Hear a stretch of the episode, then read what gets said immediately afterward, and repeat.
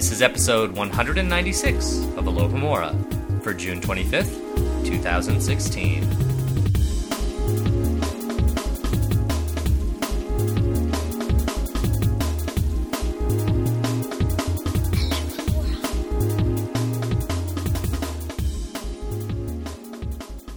Welcome, listeners, back to another episode of Alohomora, currently MuggleNet.com's global reread of the Harry Potter school books, and we are on our last episode of the last school book. I'm Michael Harle. I'm Lauren Littler. I'm Shannon Mickelson. Our guest this week is Megan Foster.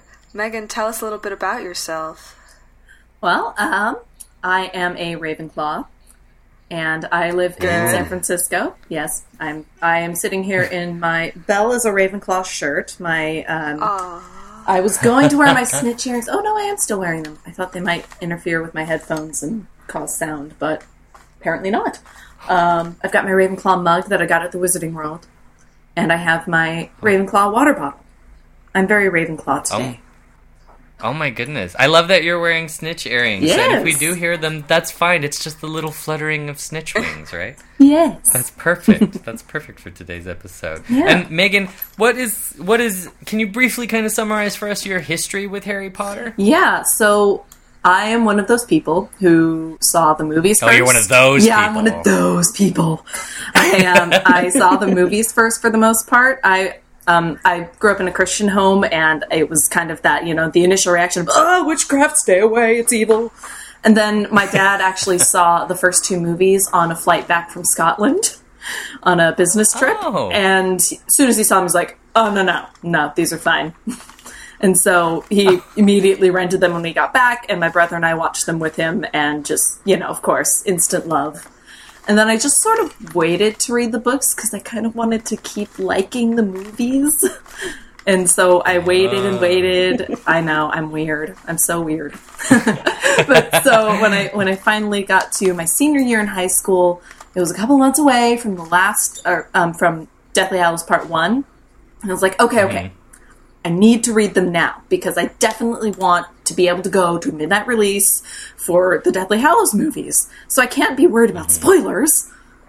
So I read them, and I don't know how, but I had managed to make it all the way there without any idea what was going to happen in book seven.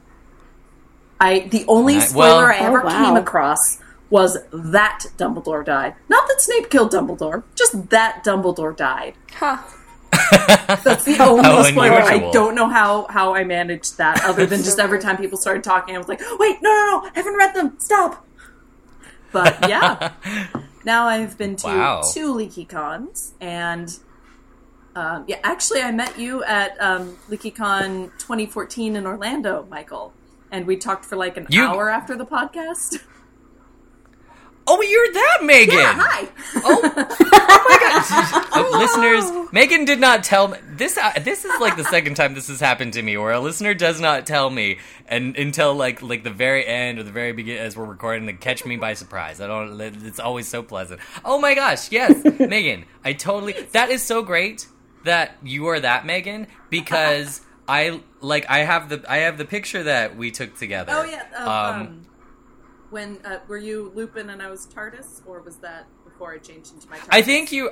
Yeah, you hadn't you hadn't gotten into your costume yet. I was Lupin Yes. because it was like right after the panel. Yes. Um, but yeah, I after that I was just like I couldn't I couldn't find you online anywhere to like show you that we took the picture. So I was like, oh no, I don't have I don't know who this girl was. and it was funny because I didn't even know your name because like I could just see your LeakyCon Yeah. name tag, but it was like sh- too shiny in the Yep, picture.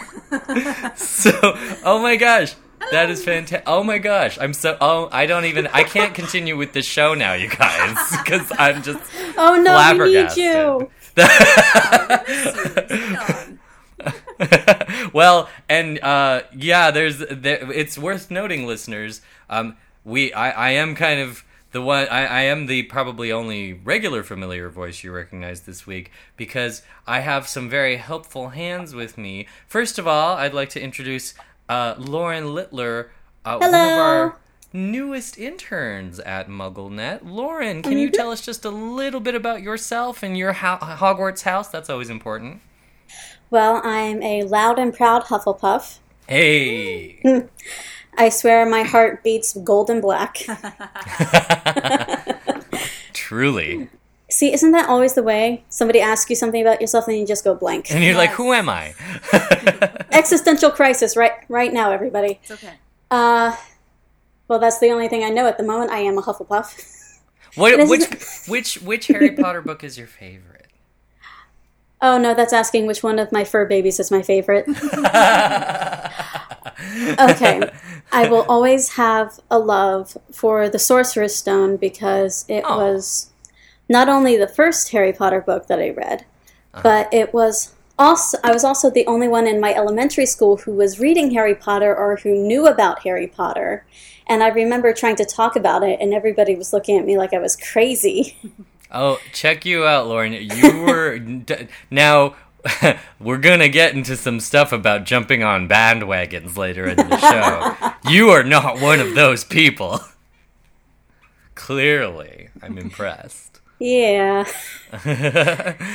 And But uh, then one day, mhm. I go to my backpack and it's and my copy of Sorcerer's Stone is gone. Somebody stole it out of my backpack and I never saw it again.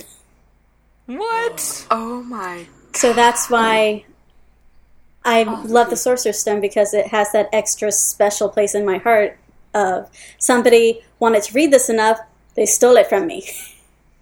The We got have to make like a "Have you seen this book?" poster. oh my gosh, I should have thought about that. And of everybody that. will be like, yeah, I have seen that book. it's like the biggest bestseller ever.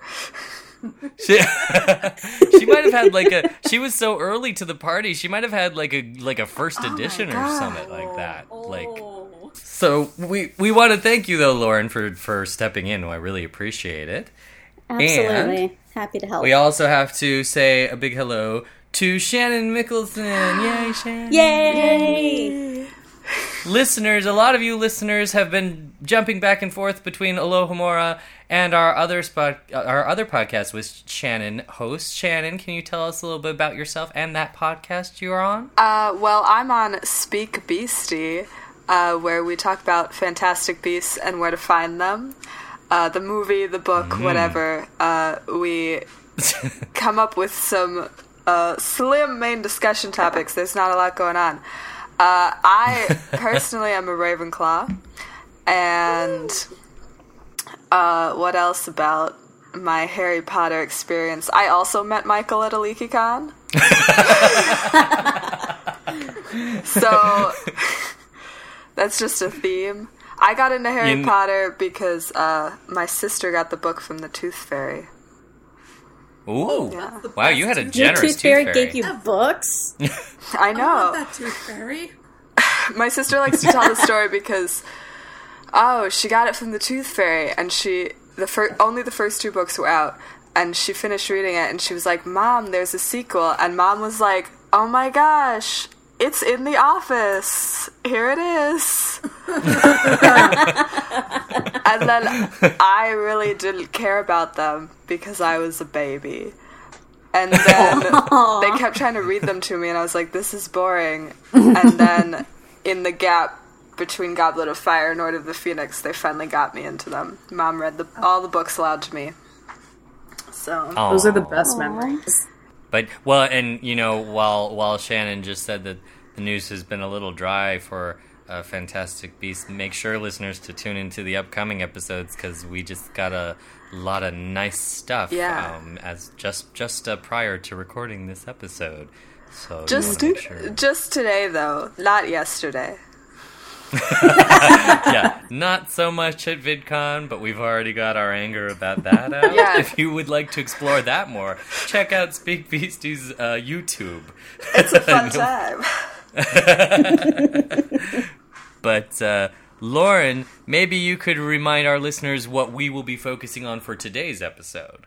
Absolutely, Michael. Uh, this episode, we're going to be going through chapters 7 through 10 of Quidditch Through the Ages by Kennilworthy Whisp, right? Is that how you pronounce it? That's exactly how you pronounce it. Sounds right to me. Oh, yes! Actually, I think it's pronounced J.K. Rowling, but it appears like Kennilworthy Whisp. Joanne Kennilworthy Whisp. There we go. That's it. That's what the K really stands for. Very nice. So be sure to read the chapters before our dis- listening to our discussion. And uh, kick it over to you, Michael. Thank you, because uh, we want to make sure and uh, let our listeners know that this episode is sponsored by Jolene Wilson on Patreon. Everybody, give claps for Jolene Wilson. Claps for Jolene Wilson. Thank you so much, Jolene, for helping keeping to keep Alohomora going. And you, yes, you listeners, can become a sponsor of Alohomora for a li- as little as one dollar a month. We keep releasing such special little tidbits, uh, exclusive tidbits for our sponsors on Patreon. Uh, previous tidbits have included a dramatic reading by me of uh, the Tale of the Three Brothers, and uh, as well as some dramatic readings of fairy tales um, that we have talked about on the show, as read by Rosie in a actual genuine British accent. Uh, and so those are some fantastic perks, and there will be more coming. Um, as uh, we have announced before, we recently hit our $400 goal on Patreon, which means that Rosie and I are going to be looking at uh, doing some Let's Play videos for Alohomora based on the Harry Potter video games. Uh, so thanks to you, the listeners, that's possible. And if you haven't heard your name um, said on the show yet, we have a lot of sponsors that have been helping us out. Do not worry, we have plenty more shows to go, and you will hear your name on an episode. So we thank you again, Patreon sponsors, and thank you again to Jolene Wilson for helping us out. And with that, we move into our main discussion on Quidditch through the ages. Chapter 7 through 10. Ooh. Get out your brooms, ladies. What, what? Now, okay, important question. What brooms do we all own? Well, here's a funny story. I this is literally true though. I had a Nimbus 2000 and it broke, and my oh. parents got me a firebolt. Oh. You win. You win. So That's kind of amazing. I don't have them here with me though. I gotta drive to work. It's ridiculous. Oh yeah. I personally have a um it's not official, but my parents bought um quite a few years ago this very nice like sleek broom with an orange kind of like an orangish goldish handle and like a and it had like a, a like a rubber grip black grip on it so that it was like comfortable to sweep with and I was like it's a fireball. so I have a fireball back home in Albuquerque, but I am currently broomless. I might have to look at investing in like a clean sweep because I'm poor. so I could probably only afford a clean sweep right now. So Yeah, clean sweeps are pretty good. yeah, Yes. they're not. The league uses them, right? They're like the Yeah. originals. Mm-hmm. The Exactly. original. That's right. But uh, what's what we're gonna start with is uh, exploring some teams, some Quidditch teams in Chapter Seven. Quidditch teams of Britain and Ireland. So the important thing to note about the Quidditch teams of Britain and Ireland is that this league was established in 1674, and there are only 13 teams because the Ministry and the International, um, I believe it was the International Confederation of Wizards, decided that uh, to make sure that the Muggles didn't notice Quidditch going on, they had to restrict the number of league teams. So there are 13 teams in the British and Irish leagues, and we start with uh, Ken, Mr. Whisp has been very kind enough to list them all in alphabetical order. So we start with the apple the Appleby arrows. And by the way, uh, ladies, feel free when we if we get to your favorite British and or Irish team, shout it out if you if you if you're the if you're a fan because it's always good to know who's a fan of what. Uh, so we start with the Appleby arrows. No cheers for the Appleby arrows. Okay. I mean, I love the alliteration, but they all kind of do alliteration, so they were founded in 1612. They are most famous for a the 1932 defeat of the Vrosta of the Vrost is it the Vostra or Vos, Vrosta Vrosta vultures. Uh, vultures. The the originally Bulgarian Quidditch team um, in 1932. Uh, they used to shoot arrows magically out of their wands whenever their chasers scored a goal. Uh, this practice Ooh. was finally banned uh, in 1894, so it went on for quite a while. Oh my! Um, when the when a referee for their match, uh, Nugent Nugent Potts was pierced through the nose by one of their arrows. I mean, lucky um, it was just the nose, I guess. I would not I was gonna want to be a Quidditch referee. No, they do have the worst job ever. Oh my much. gosh! but uh, uh, you, you, really though, by wizarding standards, that's a pretty minor injury. True. Actually. True. Just by Quidditch standards. true. Very true. Uh, they are known for their rivalry rivalry. Ooh, words are hard. They are. It's okay. Rivalry. you were just adding to the upcoming alliteration. yes, that's it. They, they are go. known for their rivalry with the Wimborne Wasps, which, of course, we know is Ludo Bagman's former team. But we'll get to the Wasps a little later, and we will find out exactly what that rivalry is. Um, next up, the Ballycastle Bats. Yay! All right, we have a fan. I guess we have a fan here. Yes, we do. the Ballycastle Bats are mainly known for their mascot, Barney the Fruit Bat, who is famous for his appearances in Butterbeer ads. I love that. It's so and real. Funny enough, that is exactly why I love them. I mean, Butterbeer is a good well, reason. I mean, any any any fan who is a a, a, a consumer of butterbeer, right, would enjoy the Ballycastle Bats.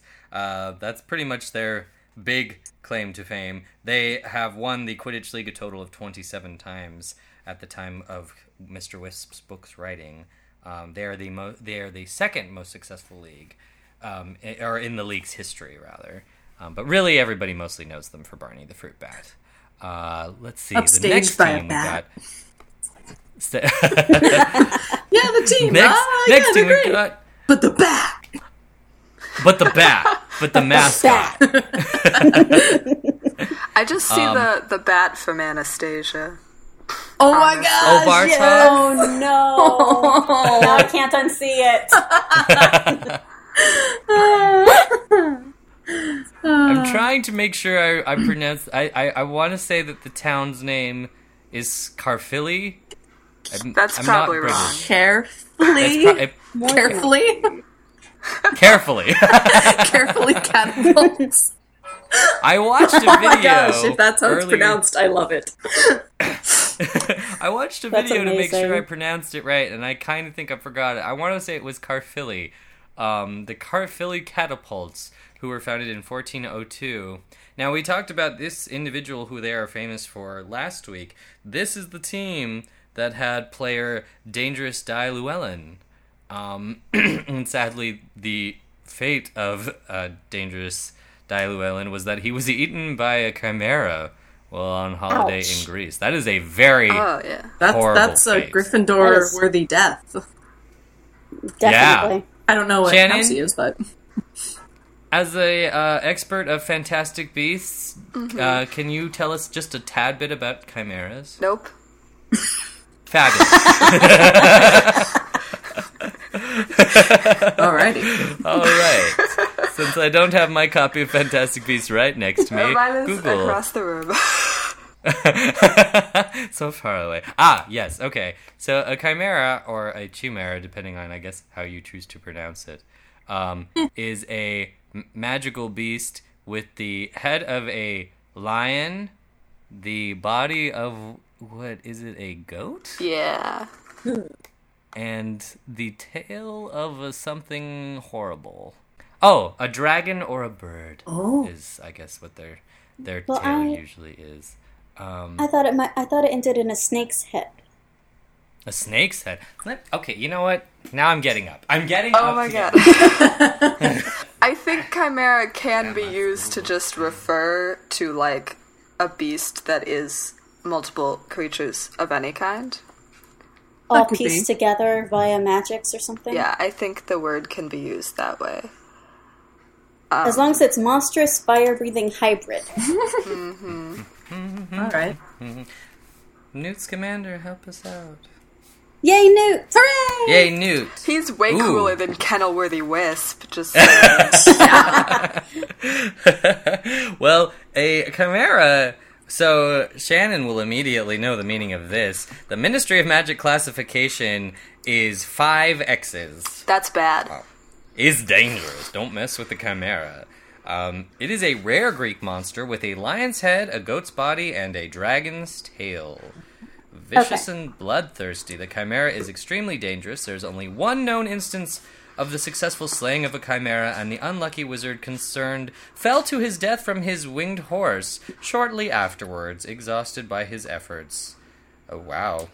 Chimera eggs are classified as grade A non tradable goods, and as Harry and Ron noted at the bottom, so Hagrid will be getting one anytime. Yep, yep. So true. But yeah, I'm pretty sure in mythology it can be just a creature made up of a bunch of different kinds of creatures, but it's usually Yeah. like a lion, a goat, and a snake. Yeah, I know. Okay. I think Um, so. That's what I'm seeing over here in the Greek mythology. Yeah. All right. Well, and I know, like, there's, um, if anybody has watched Full Metal Alchemist, there's definitely a chimera in that series. So, and it was, it was kind Ooh. of like, yeah, lion's head, Not Nina. dog's body, and a little girl, which was horrible. No. It was so horrible. Anyway, That's let's ter- move God, on. I hated that part. I know. Terrible. God. And uh, poor uh, dangerous Dai Llewellyn, at least his uh, sacrifice wasn't for naught. He, the first floor ward of St. Mungo's, as we discovered in Order of the Phoenix, was named after him, and fittingly, it treats creature-induced injuries. Well, they didn't do Pro- a very good job. I was gonna say, kind of uh, not exactly fitting, considering that being eaten chimera- by a chimera is not really something treatable. Not at- at really. the hospital. um, the, the as Quidditch Through the Ages reveals, there is also the Dangerous Dai Commemorative Medal Award for players who commit the most exciting and or foolhardy risks during the league season. Because that's what we want to encourage. I mean, wizards. think- Absolutely. Wizards would. I right? know. Yeah, they, they have no regard for personal safety. Very Yeah, little. Well, and I think we get the sense in this second half of the book that, especially by like modern times of Quidditch, there's kind of a need for the game to be visually exciting. So it's kind of like, well, you guys are getting paid to do this, so maybe you should do something interesting while you do it. I guess is the idea. So Now, my question is Would Harry be awarded that one if he were ever to become a pro player? Yes. yeah. yeah. I figured. Would, would he would he that. get I mean- bonus points for all of his reckless behavior in the fight against Voldemort? That's what I wonder. Because Ooh. I mean, you know, maybe it's not all in a, in the game, but like he's just a reckless guy. So Technically, it says if it's during the season. Ah, ah, dang it! So if you're fighting dark wizards, wow. While playing on a In league season. team in the season. yeah, that'd be great. We're on the run from Voldemort, but let's go to this game now. I got I got to be in this game, guys. hey, he did go to the Quidditch World Cup in, Yeah. in True. uh, you know, 1994. True. So it's not beyond the realm of possibility. A lot of exciting stuff happened at his Quidditch games that I'm sure not that is normal. very true. Yep. Do you do you think do you think that Ginny would have ever won the Dangerous Dai Hmm. medal Maybe. during her career? Maybe, but She- like, well, she would like do something cool on purpose. yeah, well, I feel like she's Yeah. more like pragmatic than Harry. Yeah. Like she would do Yeah, something Harry reckless do if like she the- was really confident she could do it, and just you know just, just be like, yeah, I did Harry that. does so- it by accident. yeah. Yeah. Harry flying Harry's by the seat of I his guess pants. I ate a snitch. Yep, I guess my arm's broken. that wasn't his fault. Man, so the so Harry, if he were to join the team, I guess he would have probably joined the Caerphilly Catapults because they just it just fits with the risk taking that they are known for doing. Uh, now, a team that we are all tragically familiar with, the Chudley Cannons. Bless their little hearts. Bless Uh, them. yes. There, we don't have a founding date for them, but their golden days ended in 1892. That was probably Wah, when they were founded. Ouch. Ouch!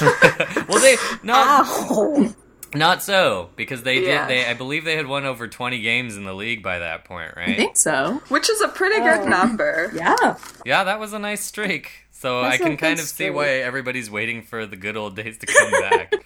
um, as we know, it is Ron's favorite team. Sadly, their motto changed from "We shall conquer" to "Let's all just keep our fingers crossed and hope for the best." I love the motto. It's so great. That motto is I amazing. think that's a pretty good motto. Yeah. I you know, Doesn't that just cover the theme of the seventh book? yes. yes.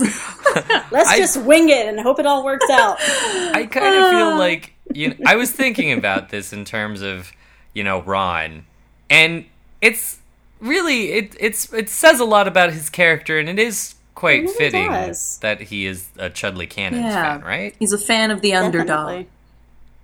Yeah, because he is Yeah. the underdog. Bless his little heart, little red-headed heart. And they're orange and he's got red hair. so- It just, yeah, it had to happen. Well, there's that too. if we're looking for surface reasons, Yes. yeah, I suppose that helps too. I love there's some reference in one of the books, something about he got like a Chudley Cannon's hat and it clashed gloriously with his Yeah, hair or yeah. something. just like, oh, Joe. yeah, he got that for Christmas one year from Yeah. Harry. What was That's it, right. like fourth or fifth That's year? right. Wouldn't have been fifth. I don't know. I think it was the fourth year. That would make sense. Because that was Maybe the third or Quidditch year. fourth. Yeah. I don't know. Eh, So many Christmases, so many good presents. yes. That are never mentioned again. Firebolt, that gets mentioned again. Alright, that's true. Well, yeah, that just steals all the glory.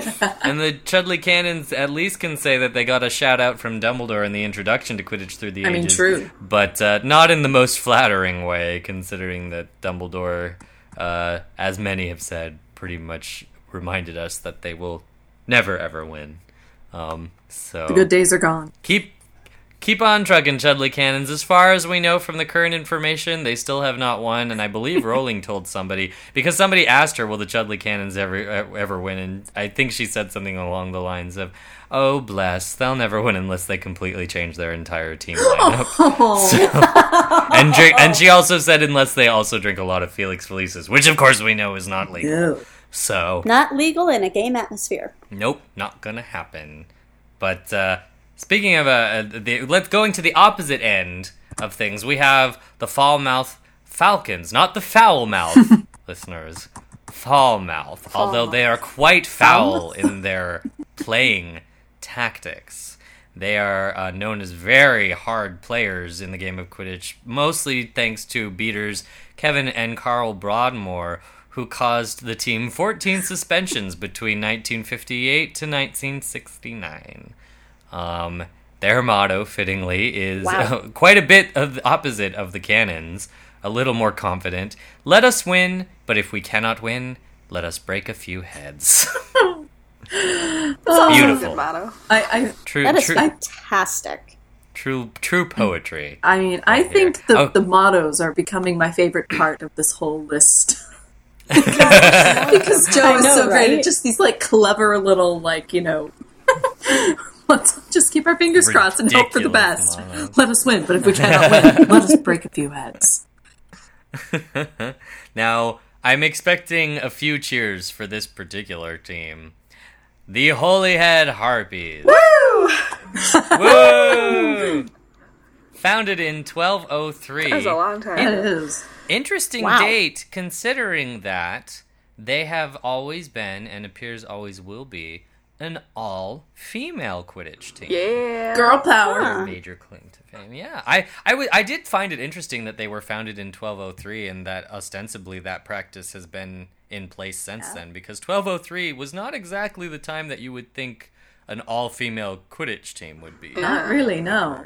Well, that's true, but like you guys were mentioning in the previous um, episode, it does seem that the wizards don't really care about gender. At least not as much. But unless it's Quidditch, which you did mention, Yeah. so I think this was just them fighting back against the the males of the time, which were saying like, no females on Quidditch teams. Well, screw you. We'll go form our own team. Yeah, mean, pretty I'm pretty in love with that idea. So Yep. that's so take that, Mr. Whisp. After last week Yeah. being all like beaters, beaters usually aren't women because they need to be strong. So no, like, uh, Beat him.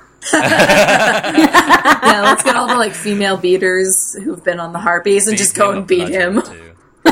It's like, what do you mean we're not strong enough?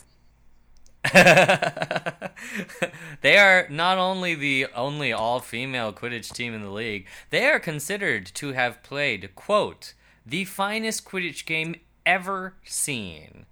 Back in 1953 against the Heidelberg Harriers, Like- I believe their name was. What is that? Harriers?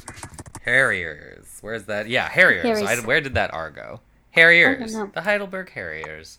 I'm mm. pretty sure that's the German national mm-hmm. team. Yes, yes. I believe they'll be coming up later. So mm-hmm. yes. What they- is the they- finest Quidditch game ever seen? It was Apparently. quite fine. Like Shannon. what? what about good. it? I'm guessing really great I know we all need that those details. Did like nobody die? Well, it was 1953, so I think it was probably less. No, I know. No referees disappeared. no referees disappeared. No injuries. No I fouls. would, I would say that by the Wizarding standard, the finest Quidditch game would be probably one of the most exciting, edge of your seat, mm-hmm. entertaining. Quidditch Yeah, matches. Yeah. with some really fantastic flying. That's what I assume. well, seeing as how it is in the more modern yeah, setting, yeah, it would have to be the most thrilling one ever seen. yeah.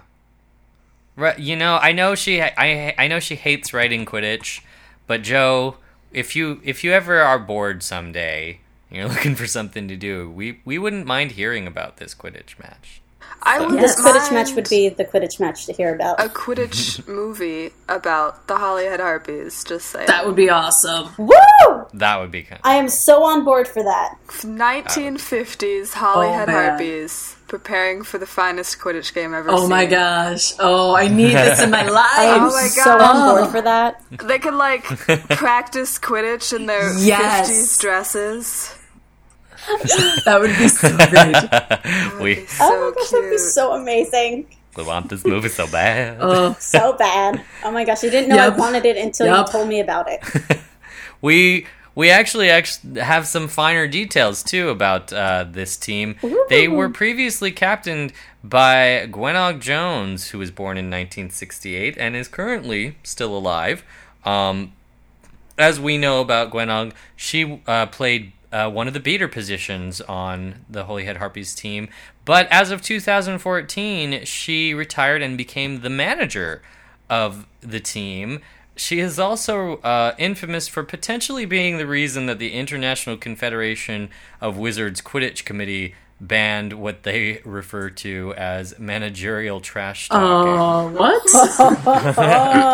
She is known for her mouth and for her threats.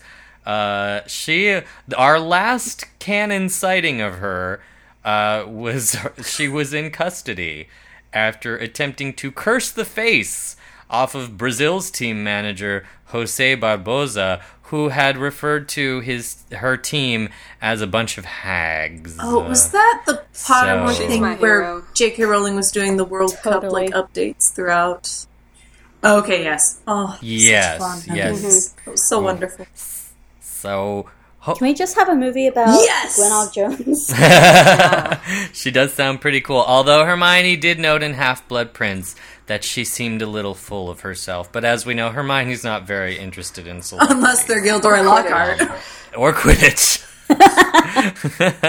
and of course, it is also worth noting that Miss Ginny Weasley previously played Chaser for the Holyhead Harpies after her time at Hogwarts. Of course, she is now currently a Quidditch correspondent for the Daily Prophet. Um, but yeah, she did have tenure for a little bit as a chaser for the Holyhead Harpies.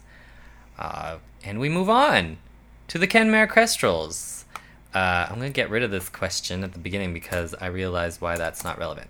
But what's what's interesting about them is that their keeper and captain, Darren O'Hare, was credited with the Hawkshead attacking Hawk's Head rather attacking formation, uh, which we will see a little bit about in chapter ten when we look at some Quidditch moves. Um, the Kenmare Kestrels, it's poten- it's potentially possible. Now, this is a question that because I don't understand sports, that's important to lay out. And what I kind of slowly realized is that league teams do not go into international. League teams usually what it, I what it would appear to ha- what would appear to happen is that players from league teams are chosen to form an international team, and that international team is is made to represent in the hmm. International Quidditch World Cup. So, I'm pretty sure that's Huh. what happens in Quidditch, at least. Yes. Because I don't know sports either. that that would seem to be the case because otherwise it would seem that the Kenmare Kestrels were actually the players in Goblet of Fire because leprechauns are their mascot. But uh, it does not appear to be the, the case because when we get into kind of player names and discrepancies between the uh, league teams versus international teams for Quidditch World Cup, they don't line up. Um, and Quidditch World Cup, the video game, also implies that uh, the players are sourced from these league teams. Um, so you, you kind of build your your team based on what you see from the league teams. Is I'm assuming how it goes. Maybe our listeners who know the sport Yeah. can uh, help us out with that because I don't understand Me either. It's all, okay. so sorry about that. oh well. Yay! Score the go points, do the thing. So Oh wait, well no, before we go on, I'd just like to point out um so the the the the what, the Kenmare Kestrels they're they're known for the leprechaun displays and the accomplished harp playing of their supporters. So so just gathering at a Quidditch game you bring harps and play harps? Like that is just the most random tidbit and I love it. And it just it needs to be acknowledged. Hey, That's amazing. Sports peeps are hardcore. Yes. That's one thing I do know about sports. Is that, is that the audience I'm- gets very As I've said, I'm, I'm in San. Francisco, and we've been, there's been a lot of Warriors craziness going on because they were almost going to win, and meanwhile, I was just kind of like, okay, when should I leave so that I can avoid the Warriors traffic? Can you imagine? At least that's one nice thing about leaving a Quidditch game is no traffic, right? yeah, just everybody operates away. nice and easy. Uh, Yup. But we go on to the Montrose Magpies, who are most famous for their players who basically uh, want Quidditch to be more challenging. Uh, so great. Eunice Murray died 1942. Eunice campaigned for a faster snitch because this is just too easy.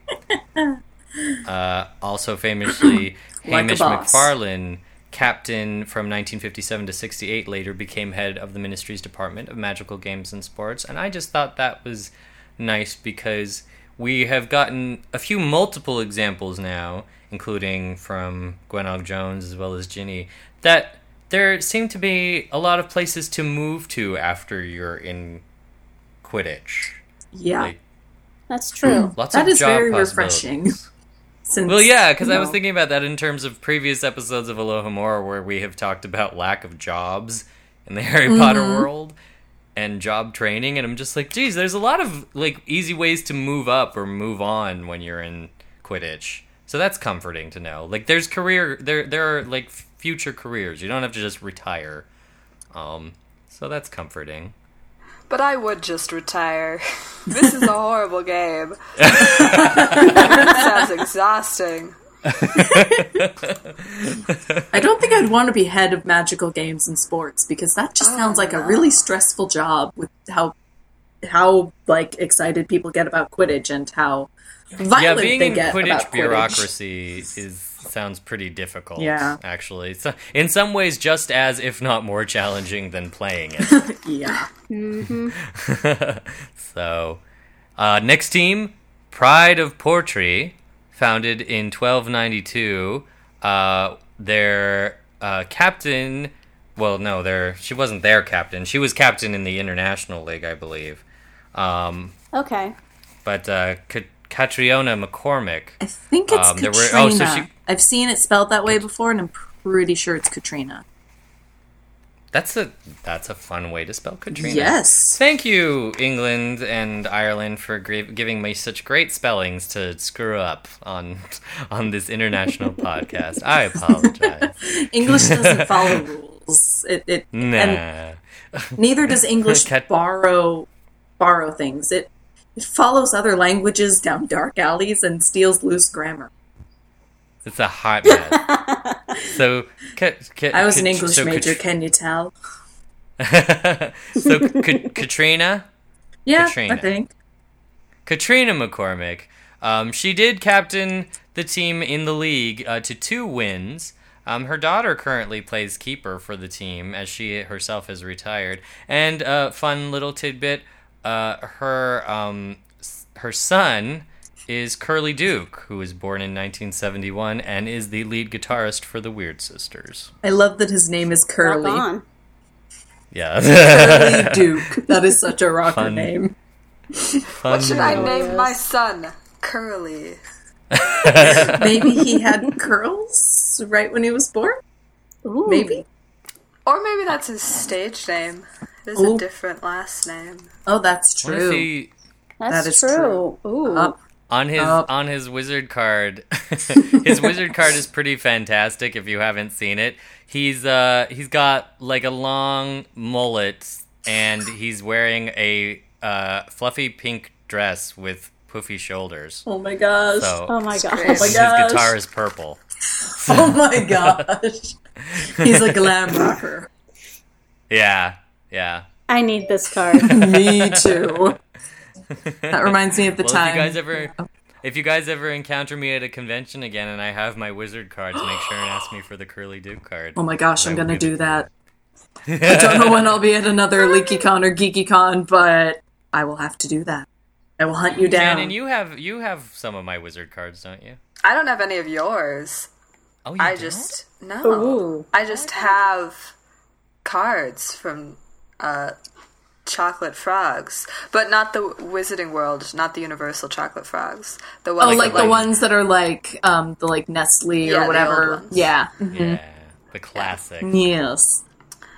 pre-movie. Premium. Yes. Yes. I think I have all of those actually. So Oh. Wow. Impressive. Those in pristine condition Yeah. are probably worth yeah, millions. they're all in the original plastic wrapping Oh wow. because you can still see what they say. So Yeah, why not? so we move on to a team we've probably heard about before, Puddlemere United, founded in uh, 1163. They are the oldest uh, league team. As we find out in Goblet of Fire, Oliver Wood becomes a reserve player for them in 1994.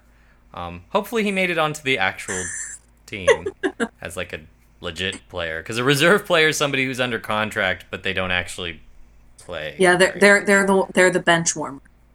Yep, he's a, he's so he was a bench warmer, but I feel like Oliver would deserve more than that. And as far as we know, he didn't die during the Battle of Hogwarts, hmm. so hopefully he got back into his Quidditch career. I mean, he did lead Gryffindor He's to also- a win eventually.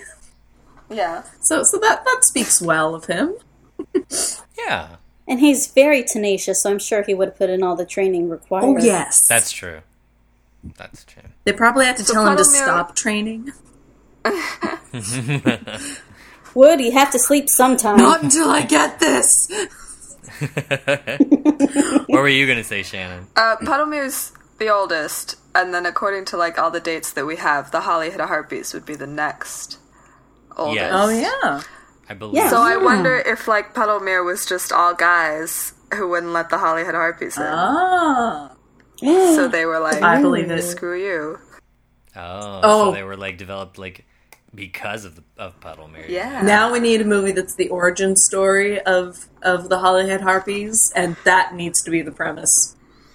Yeah. That that's their it. rivalry with Puddlemere so, United. so far I have like origin story of Holyhead Harpies, 1950s game of Holyhead Harpies, and the Gwenog Jones story. So this is a trilogy. Absolutely. I, We I got a think, trilogy. I think we're fans of the Holyhead Harpies here. Just a little bit, little tiny bit. But uh, Puddlemere United, uh, they have a little bit of fame in the Harry Potter series because they actually they don't just have a motto; they have an anthem, I love this song. Which was recorded by Celestina Warbeck. Proceeds from the single "Go to Saint Mungo's." Um, The song is called "Beat Back Those Bludgers Boys" and "Chuck That Quaffle Here." And uh, It sounds like something So- from the '40s. yeah, well, you know, know, that, right? that's generally kind of Celestina's uh, kind of era. True, very true. You're gonna, you're gonna sing era. it for us, Michael?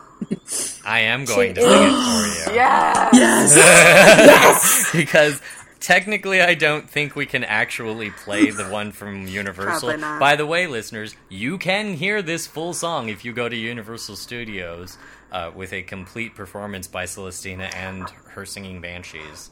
Um, it's quite fabulous. Oh, yeah. I must say. Um, but I, I, I, and I can't get nearly to that level. But I will, I will, uh, I'll do my best. All right. I apologize in advance. I usually sing in a chorus so that my singular voice isn't heard. this, this, this sounds a lot better when you've got like you know a trio of banshees behind you, but I'll do my best. And this, the, we believe the in cool you. thing, the cool thing about this song too is that it does like legitimately give you like Quidditch terms and little facts about mm-hmm. Quidditch. So it is kind of fun. So it starts this that this first part actually starts with the banshees, and they sing. From the marshy bogs of Quidditch grew a sport so fine and fair, in which each witch and wizard would take flight through the air.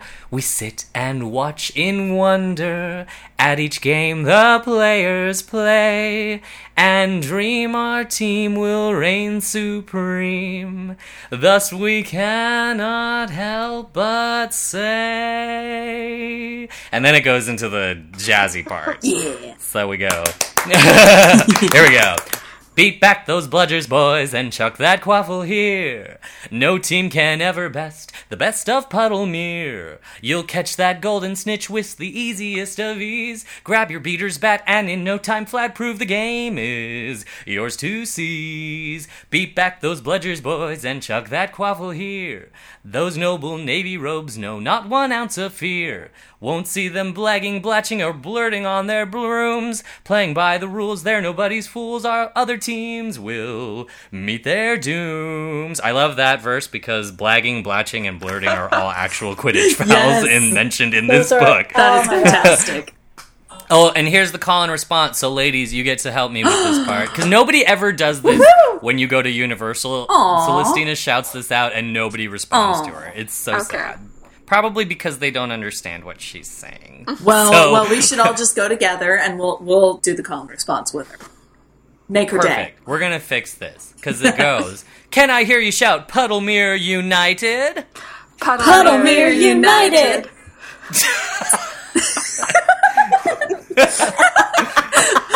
Once more with We're doing feeling. good. I Here we love go. Skype. Always number one. Always, Always number one. It's like, wait, are we doing it again? Let me hear you shout. We won't be divided. We won't be divided. We won't divided. Be divided. Will be divided. I'm thinking I'm st- starting to understand why nobody does the call and then, and then, and then the last bit of that verse is now it's time to have some fun. And then there's like a full minute of her just going, but a squeak, but but I'm not gonna do that. So, Well, it sounded And- pretty good and- anyway. and the final verse is uh, beat back those bludgers boys and chuck that quaffle here There's no team looks as fine flying in their Quidditch gear. A World Cup waits for you at the end of the Quidditch year. There is no retreat, let's turn up the heat. Don't accept defeat, time to now compete. So, beat back those bludgers, boys, and chuck that quaffle here.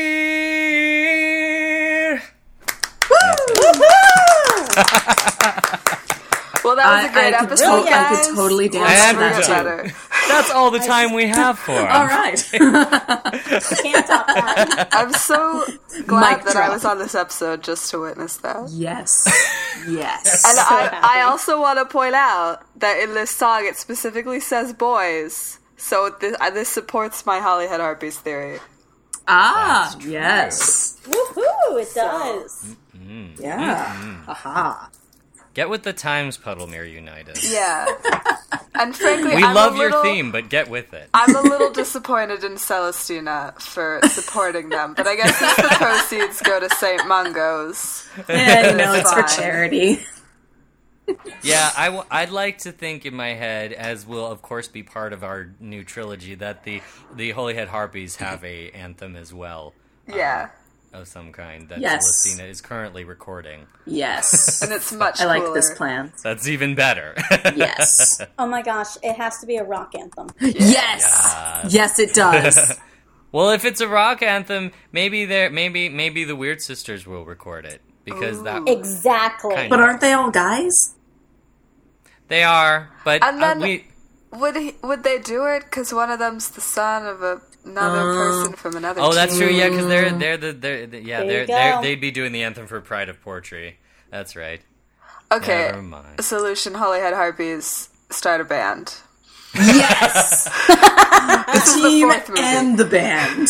You have you have to try out and audition. But Ginny and the Harpies. I like this. That I should like be a wizard is rock going. But uh, we move on from the uh, uh, uh, expert anthem of of, the, of Puddlemere United to another team that is, uh, that does get a mention in Harry Potter. Interestingly, this team uh, is first mentioned here in Quidditch, and they come up. Uh, later in Order of the Phoenix. So, this was actually a bit of a foreshadowing because Quidditch was released right after Goblet of Fire. Uh, this is the Tutshill Tornadoes, founded in 1520, and they are the British Irish record holder for the League Cup. They've won five times, I believe. Ooh. Um, they're, they are very famous for their seeker, Roderick Plumpton, uh, who lived from 1889 to 1987. Uh, he was their previous captain and seeker. He holds the record for the fastest snitch capture, which was three and a half seconds, and that was against the Caerphilly Catapults in Catapults Goodness. in 1921. That's the coolest catch Did it just ever. fly right into his face? I think it was a Yes. sleeve. Because isn't there later when they, when they're giving the like different types Yeah. of of like special moves, the seemingly careless like movement of the arm that that yeah. Anyway, we'll get to that.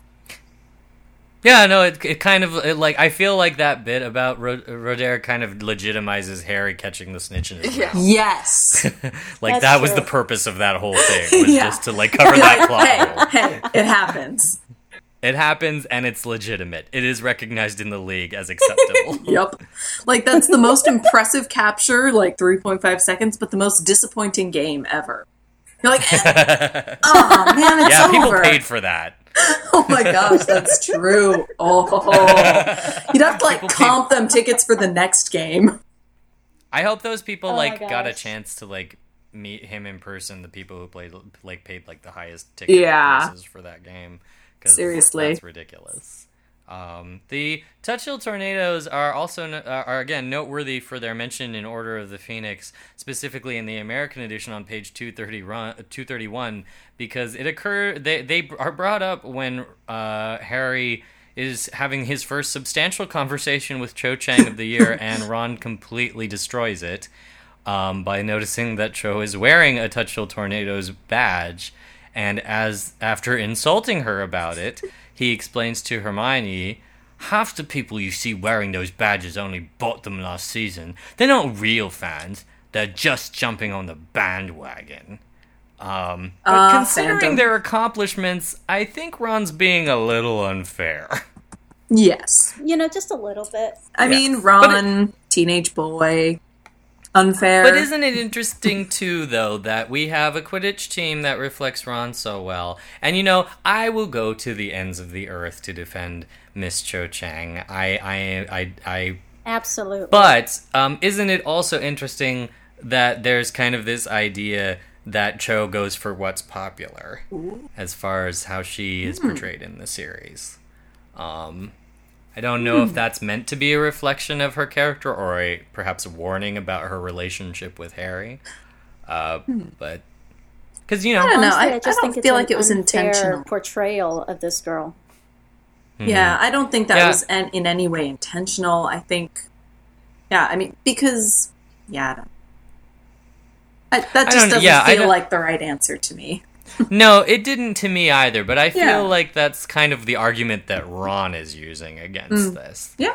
Um, so, Yeah. but yes, Well, you know, Touch teenage Tornadoes. girls getting excited about something that's widely popular is just inherently frowned upon frequently, yes, and that's yes, very God, for- annoying. God forbid. Yes. So, uh, Tutshill Tornadoes, Cho Chang's favorite team. Definitely not Ron's. Michael, I'm gonna have to stop you there because you were wrong about something. What? What? What? What? What I do? What I do? You said you just misread something, and I could ah. tell because you said that they hold the British Irish record for winning the League Cup five times. Yeah, that felt wrong as I read it. They it's they win, Sure they did. hold the record for winning it the most times in a row. They won five times in a Thank row. Thank you, because I was ah. gonna say there were there were teams who won Yeah. it over twenty times. The the Montrose Magpies are the ones who have won the most with 32 wins. Thank you. Right, Thank you for the fact check because it Yeah. felt really wrong as I said it, and I was like, hmm, I'm just gonna keep going. Don't worry, He is it'll, it'll get corrected let me later. Check the book. I'm apparently as good at math as J.K. Rowling. That's okay. Me too. It's been revealed. Um, the uh, next Worse team on the even because she got those numbers right. So. Yeah, that's true, but we'll see. She gets a few other things wrong. Yup. uh, the next team, the Wigtown Wanderers. Uh, not much to say about them. They were founded in 1422. They are a family team, and they are famous for having meat cleavers on their robes because back when they were founded, their uh, butcher, uh, the daddy of the team, who was a butcher, stood on the sidelines to intimidate the other players. Um, so now you know why there's meat cleavers on their robes. My father will hear about this, Oh my. or you know, see it because he's right there You think with, the- with there's the a foul cleaver. that's like no meat cleavers? Well, as long as the players, well, we do know that there is a foul about axes. Yeah. Yes, So- this is true.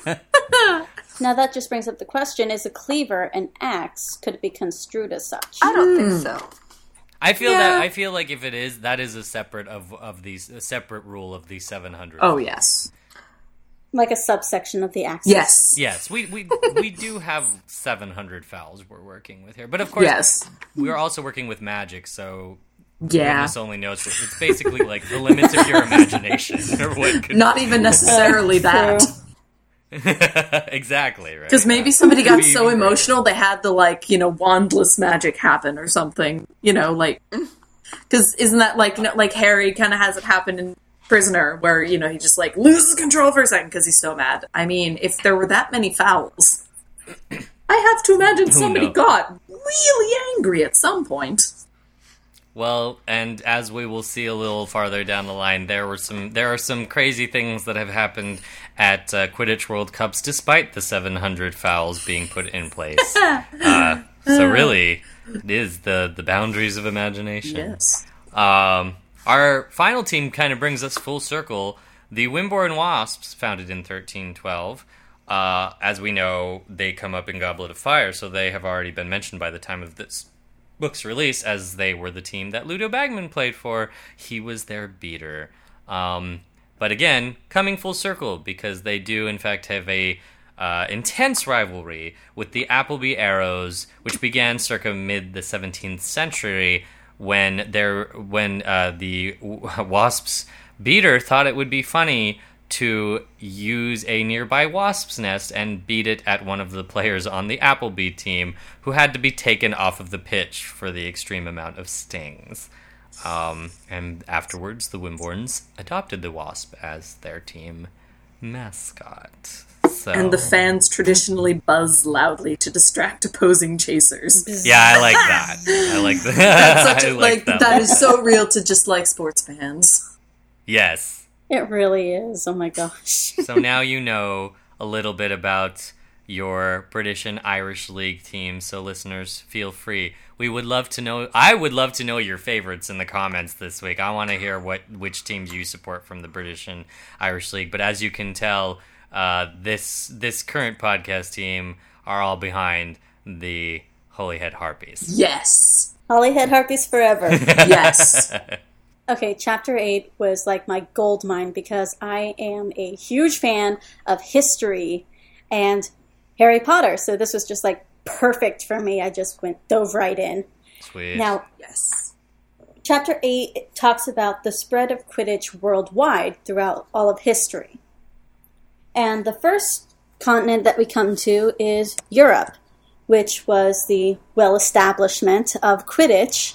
Uh, the match of 1385 showed the establishment of, of Quidditch in Ireland in the 14th century. So that shows that games were being played back bef- uh, just after the Holyhead Harpies and Puddlemore United Yeah. founded their teams, which would have been in the 13th century. And uh, mostly it was stayed on the islands, I think, uh, until it spread through Europe during the early 15th centuries. And uh, she act, um, sorry, not she, Whisp. she Yes. she who. exactly.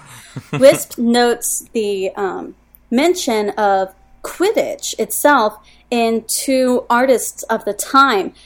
Ingolfr, the iambics poetry in the early 1400s, and um, the lines go thus like this.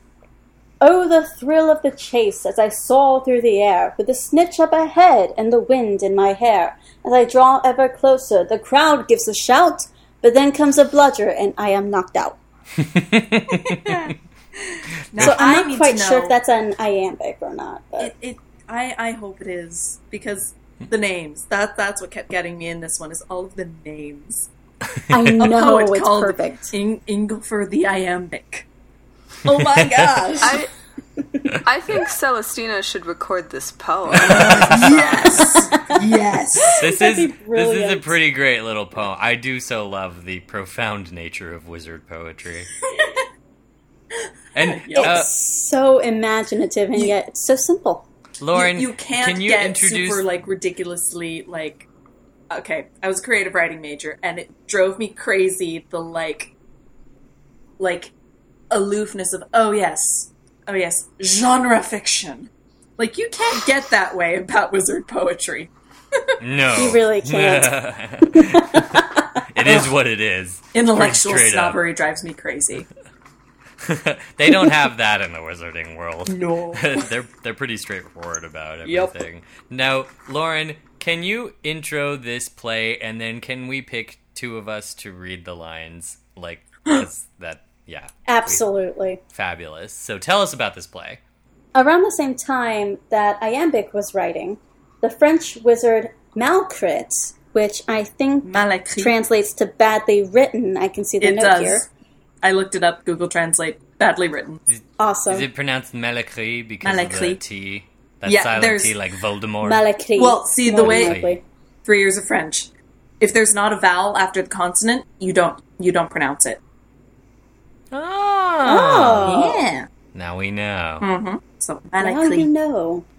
So, so since since So Megan, you since pronounce the. I was gonna say, all right, all right. Give me a sec here. Okay. Et là, j'ai transfiguré mes pieds.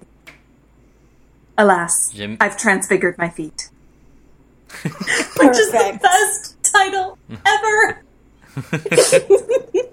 So who's gonna who's gonna read the parts of, of of this beautiful play? We have two roles, I believe. Yes, I do believe I don't know because either one you have to pronounce a name. I was gonna say, Megan, you have to at least be one of them. Yes, I'm very Please. willing. Okay, I'll I'll be uh, Capot. So I'll be the second Where? one. Where is what what page is this on again? Se- Seventy Uh, what? Seven six seven seven seven. I don't know. It's on 39 in my book. Oh, okay. Yeah, that's right. I'm using the new edition. Let's see. I'm using the e Oh. edition. Okay. Uh, so you're gonna. Which one are you going to be? I'll be the again, second Megan? one. How do you pronounce his name? Capot. Clapo. Yes. Okay, that's a great name. Right? if you speak English, Well, then- it has some other things that it might be Yeah, right. I was gonna say. Well, what it okay, then I'll be the I'll be the other guy then. All right. Now that I know how to pronounce the name. Yes. So, so my character says, "I cannot go with you to the market today, Clapo." But Klingri, I cannot carry the cow alone. You know, Clapo, that I am to be keeper this morning. Who will stop the quaffle if I do not? Uh, oh and bow. And sing. Yes. Play! My Like I God. know, Oh my I, god. I know we already have a trilogy of Holyhead Harpies planned. But, but you now wanna we see need to write, play in alas, full, I've right? transfigured Like my the feet. script is here. Sure, it's just a few lines, but we can expat- expatriate from that. Oh, yeah. Yeah. Well, We- you know, Oh, we, can we can take some see, like- inspiration from, like, Into the Woods. oh my gosh, yes! I, I'm seeing like. I mean, there's a witch, there's a cow. French film, Dramatic old what? French film, and Yeah, it's like black f- and white. Yeah, like a French art English film. subtitles. like The Oh. Red Balloon or something. Ooh. I like that. I like that. Art Who needs the Nouveau. cursed child script? We want the, Yeah. the alas I've transfigured my feet script. Yes! Oh my gosh, yes. Per- perform it on stage right now. Tweet it. Yes, we should, we should give it to Star Kid. I They can would do imagine that. them doing wonderful things. I would do that. But I really would. tell us more, Lauren, about the first Quidditch World Cup. Okay, um, in 1473, the first ever Quidditch World Cup was held. Now, all the nations that were represented were European.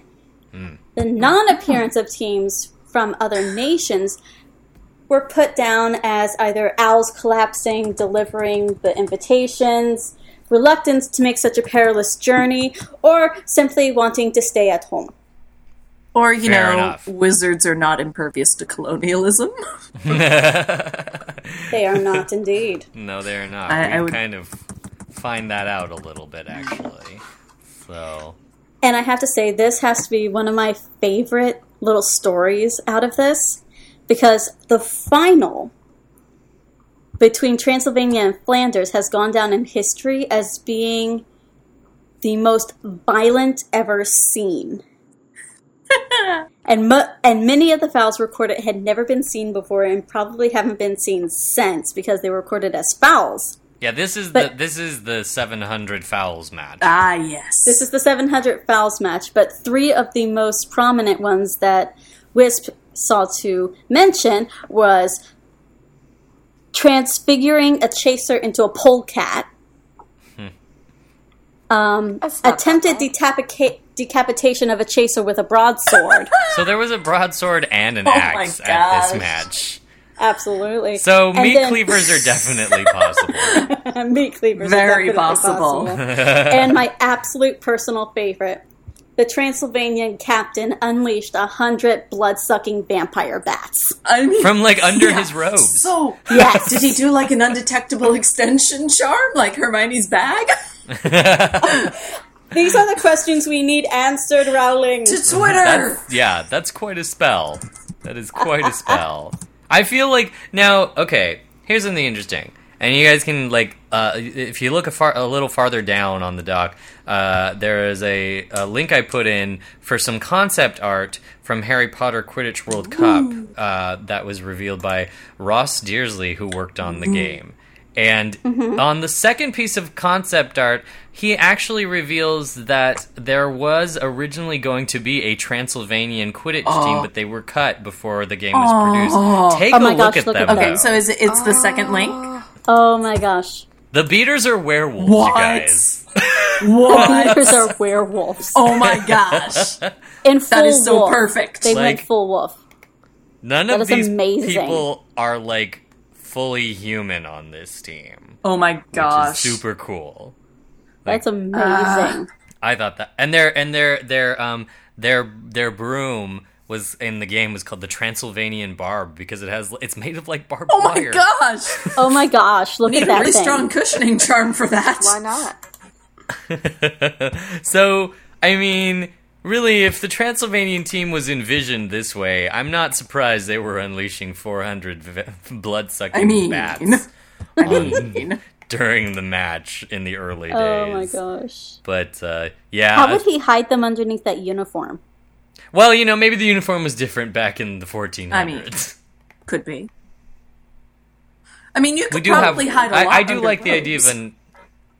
I do like the idea of an undetectable extension charm, or that this is just a charm because back then wands had yet to be banned from Oh, Quidditch, so he might have just been Ooh, shooting true. them out That of his is wand. true. So Oh my gosh, that would have been even better. constant stream of bats. What? He had a no, what is the was Latin? terrifying. for He had a magic. He had a magic case. He's the, Newt is descended from a, a one of the Transylvanian players. Oh my gosh! Yeah. Oh my crazy. Ah. I would love that. oh man. Just Newt being like, ah, one time my great grandfather released a hundred blood sucking vampire bats Great. at a Quidditch match. Newt, what? awesome, but there's still some more details about the Oh. World Cup. Yes, there are. Uh, the World Cup is held every four years, but it's not until the 17th century that non European countries uh, participate. And this leads to the establishment of the European World Cup in 1652, which is played every three years. Which is good to know because we were not aware of league information quite yet until that was revealed. Um, and interestingly, listeners, we're not going to read the whole thing because then the show would be three hours long, which it's well on its way to at this point. But, Oh, but uh, you can take a look. This one survived the um, Pottermore Purge, um, luckily. Uh, there is an article on Pottermore co- written by Rowling called "The History of the Quidditch World Cup," and it does detail um, uh, kind of a, an uh, some of the issues that come up with the math of the Quidditch World Cup happening every four years. Rowling covered up that math oopsies pretty well here. Um, there's a lot of interesting stories in in this uh, in this writing, but probably the one that uh, explains the uh, issue with the math the best is uh, the tournament that nobody remembers, which the section goes. Uh, the International uh, Confederation of Wizards Quidditch Committee insists that a tournament has been held every four years since 1473. This is a source of pride, proving as it does that nothing wars, adverse weather conditions, or muggle interference can stop wizards playing Quidditch. There is, however, a mystery surrounding the tournament, tournament of 1877. So, this does indicate that Kennilworthy Whisp's information is incorrect. Um, so Yep, that's now definitely we can how it trust works. nothing he says. the, as the writing says, the comp- the competition was undoubtedly planned. Uh, undoubtedly planned. A venue was chosen, publicity materials produced, and tickets were sold. This venue was in uh, Kazakhstan. In August, however, the Wizarding world woke up to the fact that they had no memory whatsoever of the tournament. Neither those in possession of tickets nor any of the players could, could remember a single game. However, for reasons none of them understood, English beater Lucas Bargeworthy was missing most of his teeth, Canadian seeker Angelus Peel's knees were on backwards, and half the Oh. Argentinian team were found tied up in the basement of a pub in Cardiff. Precisely what had or had not taken place during the tournament has never been satisfactorily proven. Theories range from a mass memory charm perpetuated by the Goblin Liberation Front, Very at the time very active and attracting a number of disaffected anarchist wizards, or the breakout of Cerebrumus Spattergroit. As you will remember, listeners, Spattergroit Yes. is what Ron pretends to have in Book 7. Um, and Cerebrumus uh, implies that it, is, it affects your brain specifically. Um, a virulent substrain of one of the more common of the more common spattergroit, which causes severe confusion and memory impairment. In any case, it was deemed appropriate to restage the tournament in 1878, and it has been held every four years since, which accounts for the slight an- anomaly in the every four years since 1473 sequence. Um, Wow. Make sure, Awesome. listeners, and check this section out because it also um, details the story of a Quidditch match in 1809 when uh, a, begr- um, a kind of bedraggled player brought an entire forest to life with dark magic and killed Well, most then. of the audience. Um, Oh my. Yes. yeah, that was a pretty extreme one. And a match in 19, uh, I believe, in the 1970s, where um, uh, Quidditch uh, committee representative had decided to ban wands from the Quidditch stadium. So in uh, dissent, a bunch of people disguised their wands as noisemakers, which uh, caused quite a stir. But there is a lot of nice little bit of history that kind of fills in Kennilworthy's stuff on the site. You'll also find uh, this is no longer on Pottermore, tragically. You have to dig around for it. I found it on Reddit, so Woo! thank you, Reddit, um, for saving this.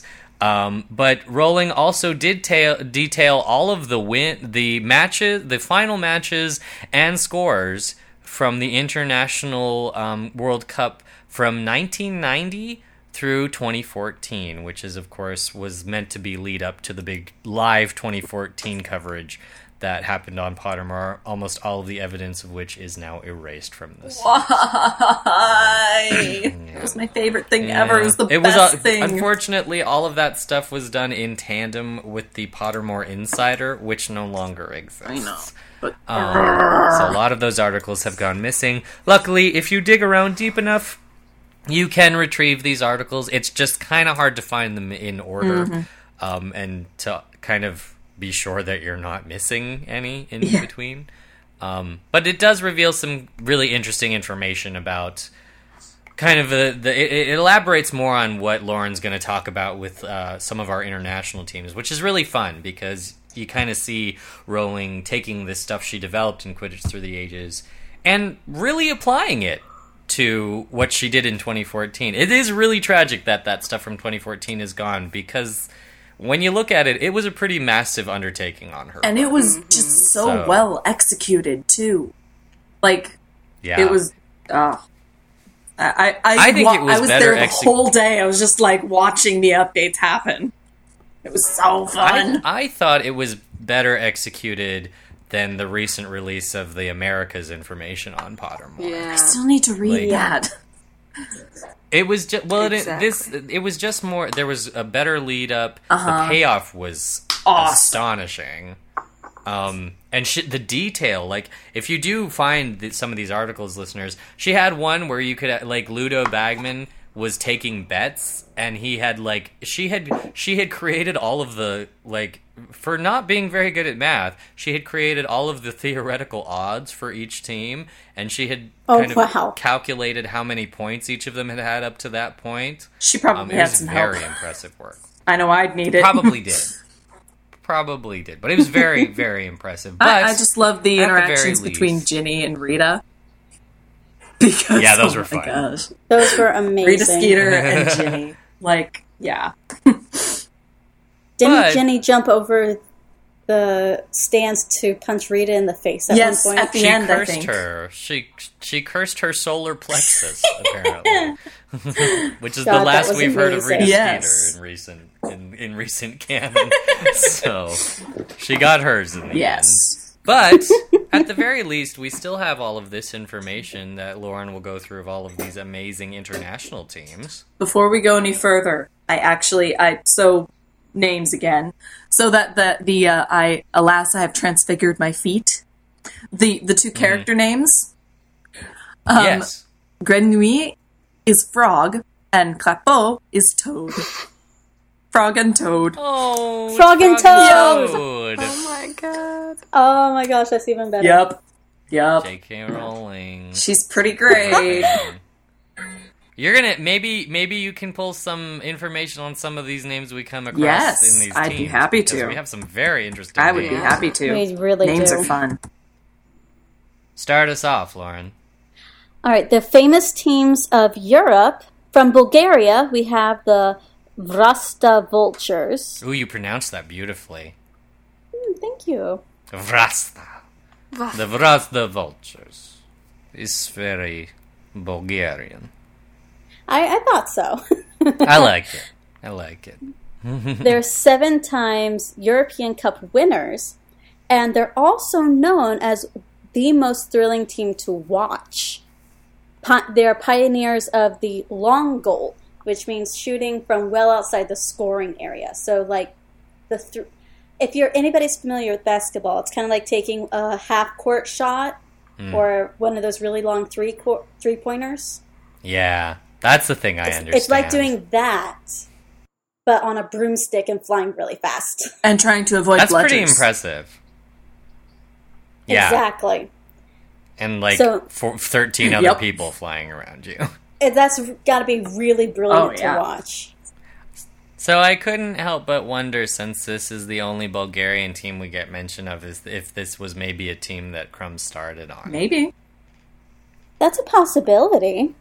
Because before I, un- I before I learned to understand this aspect for this episode, I thought that the Vrosta, uh, Vratsa Vultures might have actually been the team that was playing in the cup, but that uh, would seem to not be the case. Nope. So, uh, Yeah. but uh, you know, maybe since Krum ended up on the international team, I just thought maybe his humble beginnings would have been on the most well-known Bulgarian. Probably, team. since he was such a like That could be know. possible. I mean, that might be why he was chosen. yeah, despite being like Yeah, you know, what, eighteen? yeah, he's a. I Young I think he was. Wasn't he seventeen? I don't know. was he seventeen. He was. He was. He was. Uh, at the time Quickly. of in 1994. Hmm. I, Quickly to the internet. I think he was 17. I, I think he was Quick, 17 too. Google, That's help what was us. supposed to be kind of like the big thing about him. From France, we have the Quiberon Quaffle Punchers, Yep, pretty much. who are famed for their flamboyant play and shockingly pink clothes. That that just sounds French. like a like a So you know British ism about French people. you know that now this is now I'm thinking of the international league team, of course, from uh, Harry Potter Quidditch World Cup. They have one of the prettiest stadiums. Of course in they the do. Game their their stadium. They should. It's it's like cover. It's covered in like Whoa. topiary at the bottom, like beautiful hedge topiary, like beautiful cut topiary, and there's like a little fountain in the middle. of course there is. And then it's- Oh my gosh. Yes, and it's like bright blue, like it's open to the bright blue sky, and they they wear um the inter the, the international Quidditch team wears like sky blue robes. So So they're- like Beauxbaton. they're not very Oh, that's so pretty. yeah kind of yeah kind of like Beauxbatons. They're not very um aggressive players in the game compared to the other. They definitely are a little more showy than they are kind of offensive, at least in the international team. Yep. So make of that Yay, what you will. stereotypes. the teams definitely do because we're you, it, it it definitely comes along with the next country. Okay, from France, we hop over to Germany, uh, whose team is the Heidelberg Harriers. The I hope I'm Heidelberg Harriers. Heidelberg Harriers, I yeah. Yeah. Ah, I really hope I'm pronouncing that right. sorry, Germany. Um, Yeah. the um, the Irish captain Darren O'Hare once famously said that this team was fiercer than a dragon and twice as clever. that is a high compliment. that's because that's So- the team. That's the team that played against um, The Harpies, right? oh Was it the Holyhead Harpy? Was it the Was that the one that the Yeah. captain Yes, proposed to the other captain? Or in one of the finest Quidditch yes, games that ever? was the one Yeah. that like the the team captain okay, proposed. Okay, Rowling, we really need Yep. this now. Do it. There's a marriage proposal at the end. You've already got your romance built in. and then we can have a wonderful feminist moment of no. It's true. Ah, yes. that's true. oh yeah, because Dar- Darren O'Hare was captain of the Kenmare. Yeah, Pistons. yeah. The Germans are very aggressive players. in Quidditch World Oh yes. They're very hard to beat. If you get the quaffle from them, they will immediately take it from you, and if they have special moves, they will use them all on you at once. It is ridiculous. And they have very good special moves on the German team, so oh my god. Uh, I can't I can't say anything Oh, about that's wonderful. Luxembourg though. They're Oh. not in the game. So. Poor little Sorry, Luxembourg. Luxembourg. It's like Pluto. Uh, Luxembourg has the Bougainville Bombers. Bigonvi. Sure. Sure, let's go with that. Sounds good. We'll Yes. be going That's the other thing. Two L's with an E, at, like the I L L E, is always E. So V. Yep. Ah. Got it. French. I say that like I'm an expert. I'm not. The Bigonville Bombers are known to be top offensive strategists, and they're always among the top goal scorers. Hooray! Them. So if I think if anything can stand up to the, the Heidelberg Harriers, Yeah. it would probably be know, Luxembourg. It- Go it's- Luxembourg. This is the classic case of their we scored a lot of goals, but the other team caught the snitch. because the snitch. Mm. It's just ridiculously There we go. like That- that's 150 whole case. points. Like you're almost, almost Yes. guaranteed to win with that. As we got from the as we got learned from last week, the the 150 points Yes. does come from the origin Yes. of the snitch um, and the 150 galleons that were offered. So it's more out of tradition than everything. But really, I think the 150 does make sense in an average league Quidditch game because it, uh, uh, aside from those exceptions with individuals like Roderick Plumpton catching it in three and a half Yes. seconds, which seems Yes. rare. Quidditch games do seem to go on. Uh, league games seem to go on long enough because the players are talented Mm. enough to keep them going. That 150 points really is like you know, like just a a drop in, Yeah. in the ocean, really. By that It really is. by that logic. So it, it makes Yeah. sense for league. I kind of feel like Hogwarts should change that rule for my, you know, for their school Yeah, like Quidditch. 75. Honestly, I could see them making the. I could see them making the Snitch worth absolutely nothing, but it still has to end the game. But yeah, So, Yeah, so you still have to See, but catch then- it, but most of the focus goes towards the chasers and the beaters. since the Then you wouldn't catch it. Until, yeah. Hmm. You would try to catch it only when your team Then was you have to be winning. more which strategic about it. sort of already happened. But that's- Yeah, seem- there'd be a lot more fighting between seekers. but that's kind of what yeah, they do. it kind of anyway. is. I guess. They do- Exactly. They wait for the snitch for opportune times Yeah. anyway, so it does kind of Yeah. seem like you could do that. And really, that would also help to maybe put the chasers a little more in the limelight since they're the ones who do the most work. Exactly. It gives them more a bigger piece of the pie. Because if you again playing Quidditch World Cup, the chasers are the highlight of the game. The seekers come in at the end because of obviously for the purposes of a video game, you can't just release the snitch and be looking for it the whole time. So you you what you do as the chaser is the chaser actually kind of cr- boosts the seeker's ability in the game so that the more scores they get, the faster the seeker can hit a boost and go Huh. and go after the snitch. So it's kind of like That's filling up the drive Cool. gauge. Um, so really, yeah, chasers. I need to find a copy of that on part. PS2. I really, really need to. Yes, you do. It still, yeah, you can still get it for PS2, and it still works for PC. Oh, yeah, if you there's that too. PC. So, F, yep. Yes. But continuing on, Now, the Portuguese team, uh, Braga Broomfleet, yeah, has a groundbreaking beater marking system. Now, I'm just I'm, that made me go, huh? Beater marking system. how can you mark the beaters so that they can't do their jobs? I jobs? mean, Because I think that's what marking means I in think sports so. world. You mark somebody, that means that you're trying to interfere so much that they can't do their Right, yeah. job. But aren't the beaters the interference? yeah, but I mean, I guess other chasers could like they could um, kind of you know do that same thing where they just kind of like interfere and like yeah, like just like fly really quickly Well, around them or something or distract them or you know. Well, and theoretically too, beater marking could, I guess, mean, again, coming from somebody who knows nothing about sports. But if if that's the case, maybe the beaters mark the opposing team's beaters and go after them. Yeah. Yeah. Oh. Maybe the beaters distract each other so that they Oh, can, like if you're if you're distracting the beaters the whole time, you keep them away from the chasers and the seeker. Very That's true. true. Very true. So that. Yeah. Thank you. That's what was- I'm going. Or like How or like trying work? to distract them while they're about to beat a bludger away from their team or something. Yeah. yeah, Yeah. Maybe that's it. Sports. we'll go with that. So much sport. So much the sports. Sportsing. But then we go on to Poland, Mm. who has the Grodzisk goblins. Ooh, And they have the most innovative seeker in the league, Joseph Aha. Wronski. Now, we all know about the Wronski feint. Yes. He's the one who Huh. invented it, super Yeah. cool. See, I wonder. Which we which we saw successful, many successful feints made by the Bulgarian seeker Yes. Krum. and and adapted Yes. by Harry later on. See, now, Absolutely. now I want to know. school career. So, if, But that's Yeah. where it came from. so, but, but if okay, so the Polish team, they're the Grodzisk goblins. How do the goblins feel about this?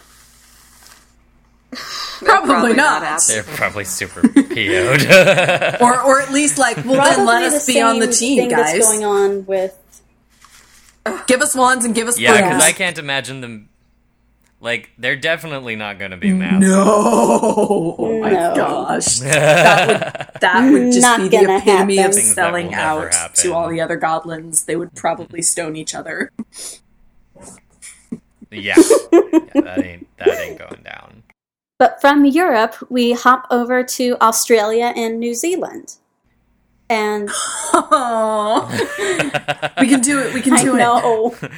Quidditch was introduced to New Zealand sometime in the 17th century, allegedly by a team of European herbologists who played Quidditch when they were taking a break from their magical herbology from New Zealand. And the New Zealand Ministry of Magic has spent much time and money keeping muggles from getting Maori. Maori. Maori. I really hope Maori. Mm-hmm. Thank you. Maori art from from that period, which depicts white wizards playing Quidditch. Because wizards are not good at So spelling. there you go, colonialism. Yep, colonialism, Colonialism. and wizards. Really, really bad. Friggin' white So- wizards. Quidditch reportedly reached Australia sometime in the 18th century. And Australia may be said to be the most ideal Quidditch playing territory given the, given the huge expanses of outback, of uninhabited outback, excuse me, where Quidditch pitches can be established.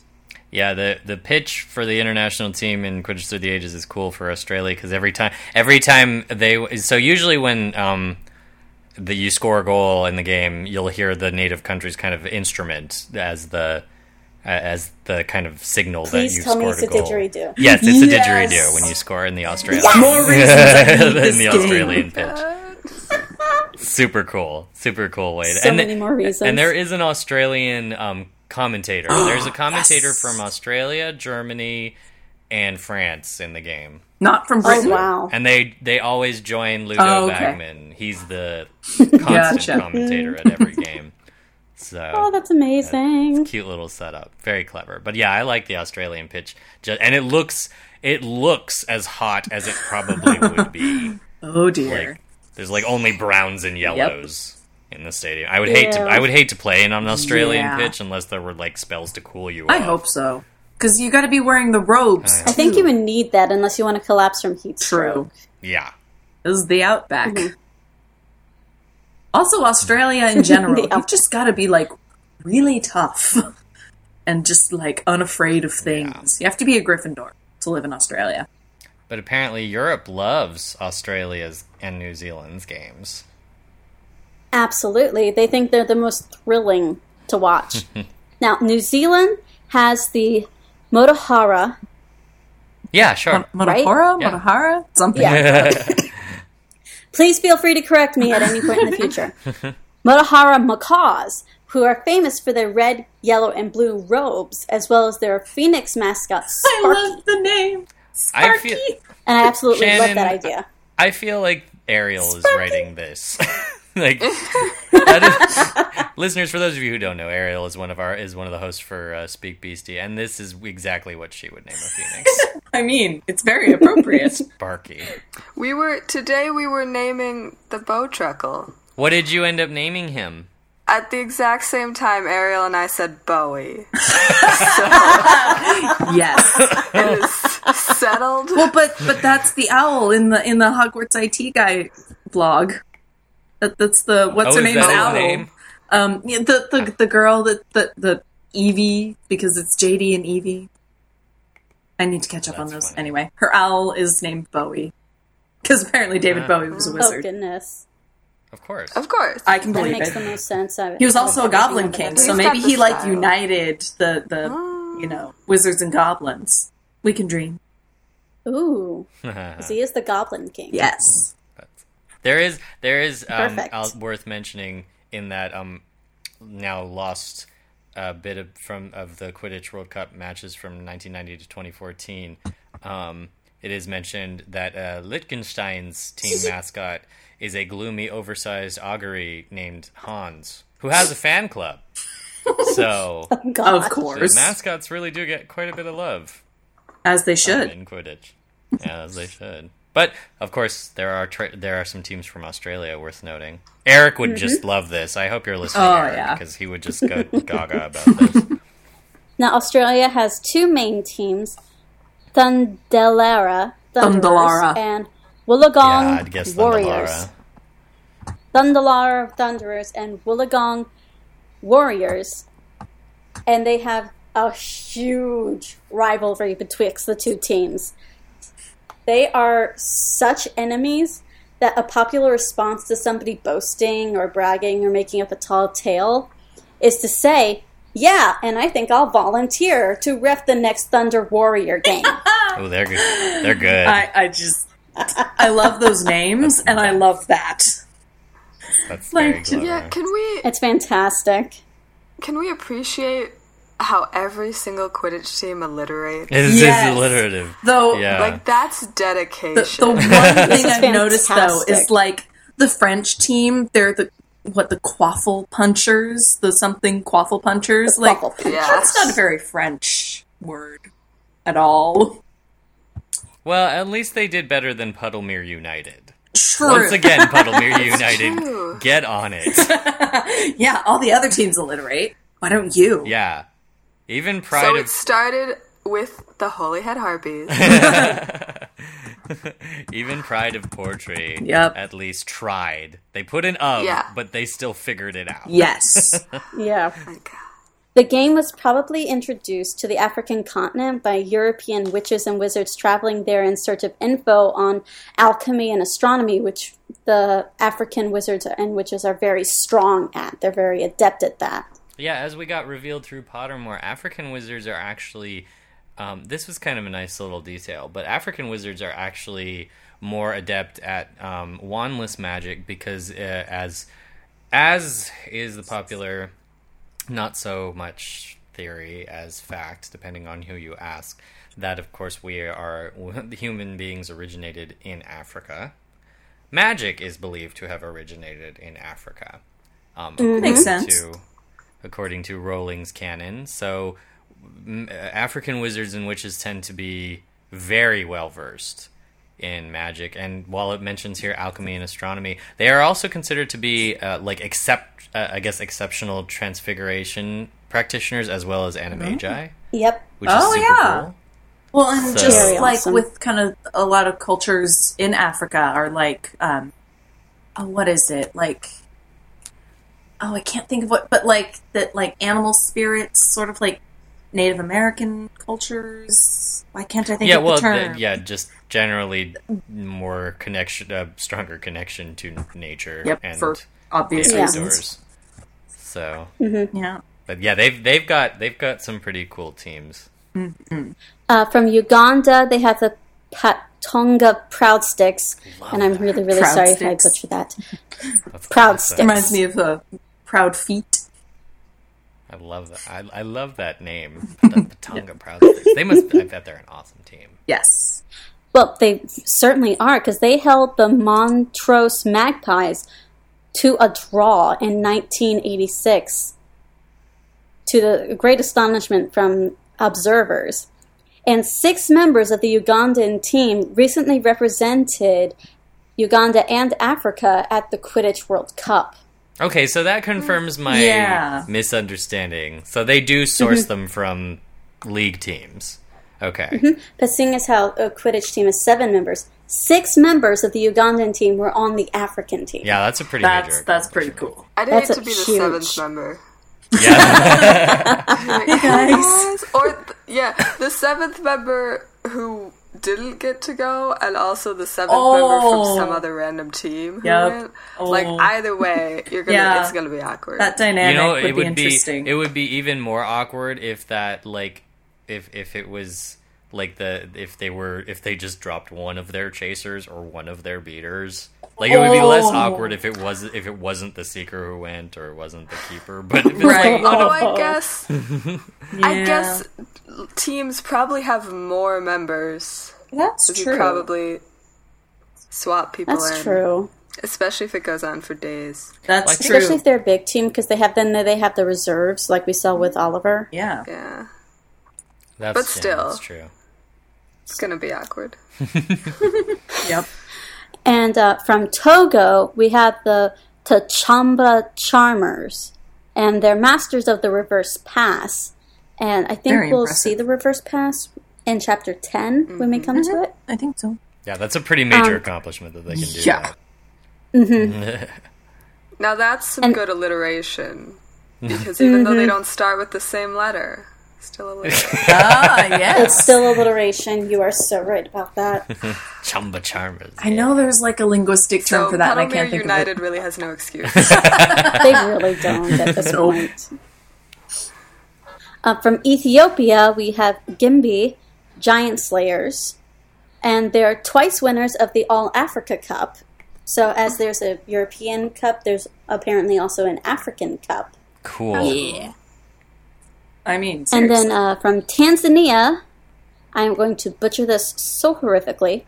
We have the Sumbawanga Sunrays. That's how I'd say it. yep. it. I love I that love name. that sunrise. Yeah, that that whole sounds name is fantastic. Yeah. Yeah. Isn't it beautiful? Yep. And they're highly they're a highly popular team. They do a lot of formation looping that delights all the crowds. Oh, so they're one of those teams that like is is good for an entertaining Quidditch match.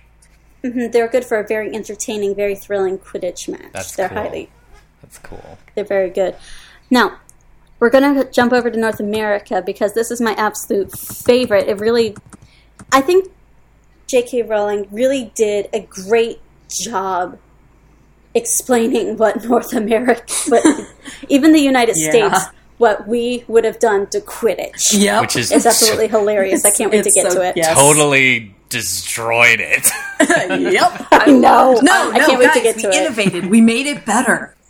it's very it is very clever. I We're I- Americans, It kills we me. It, Very clever. We made it, better. it better. breaks my heart.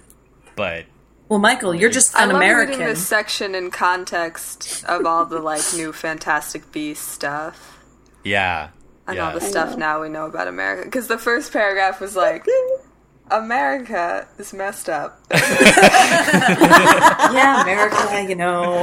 Yeah, you know, for, for all of the inconsistencies that people have seen cropping up with Fantastic Beasts, this one stayed consistent. She America is messed up. America is messed up, and I'm gonna make their stuff lame in comparison to everything else.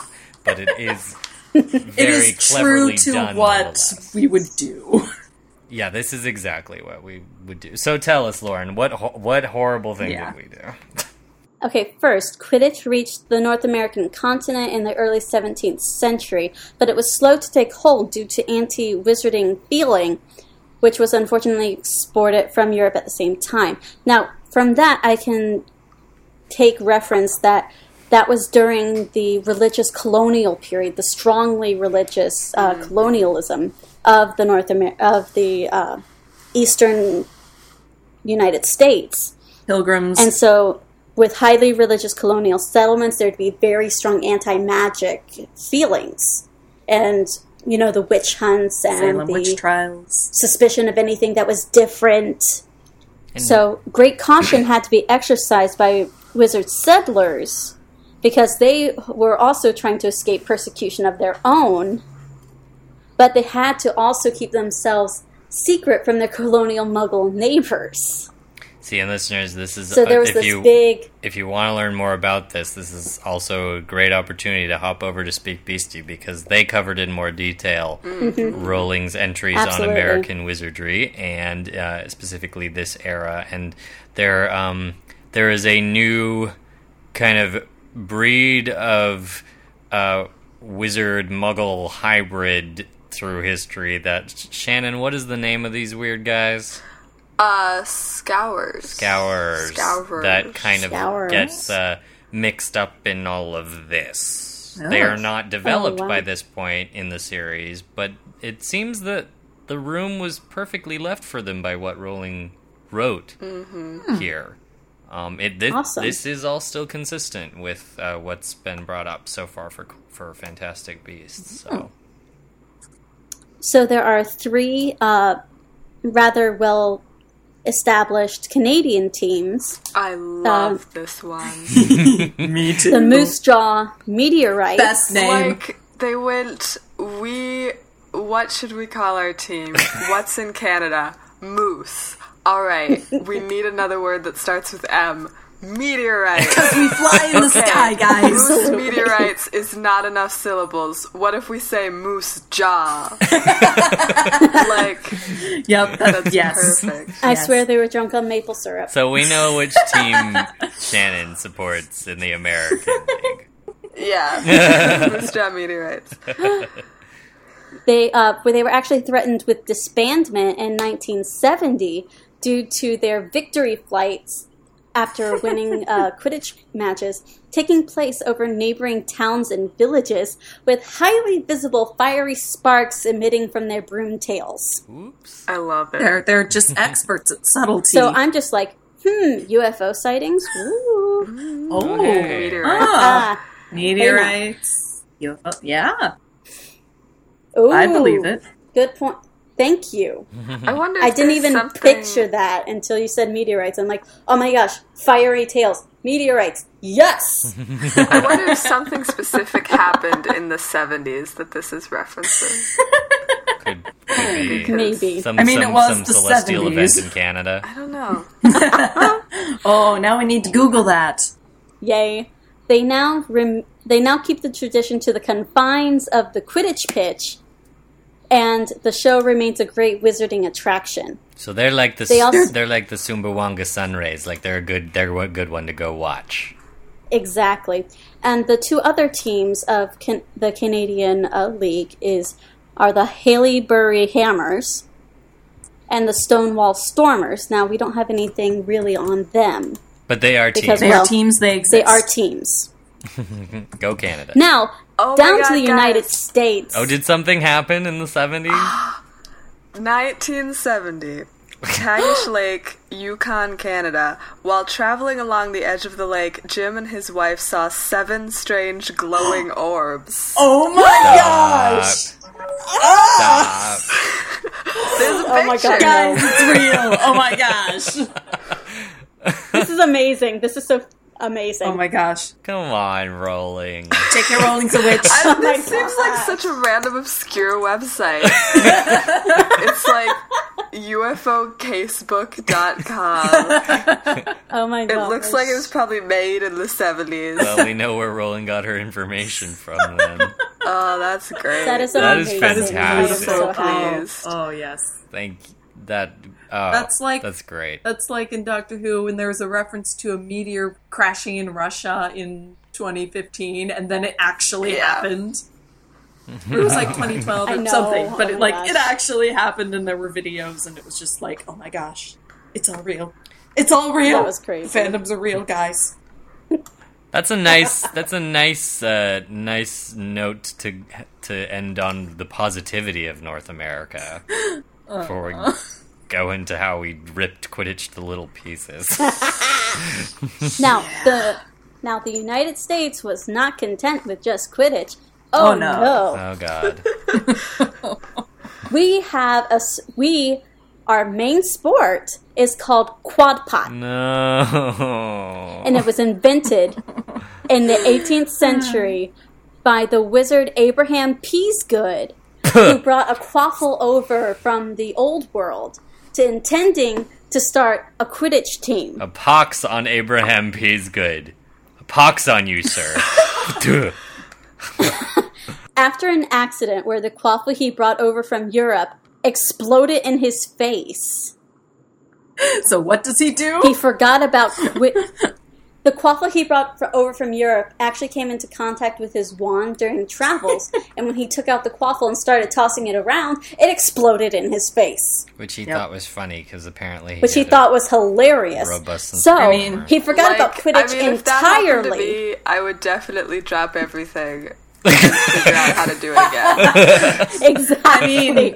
he forgot how- about Quidditch entirely. I mean, the other thing is, how, how do Americans celebrate our Independence Day? Blowing stuff up. explosions. Yeah. So yeah. He promptly started a new game that capitalized on the exploding leather balls That's great. called Quodpot. That's great. The Like- point of the game is to get the quod, the modified quaffle, into the pot, which is a cauldron uh, equipped with a spell to prevent the quod from exploding at the end of the pitch before the ball explodes. Then a point is awarded to the team who scored, and a new quod is brought out onto the field.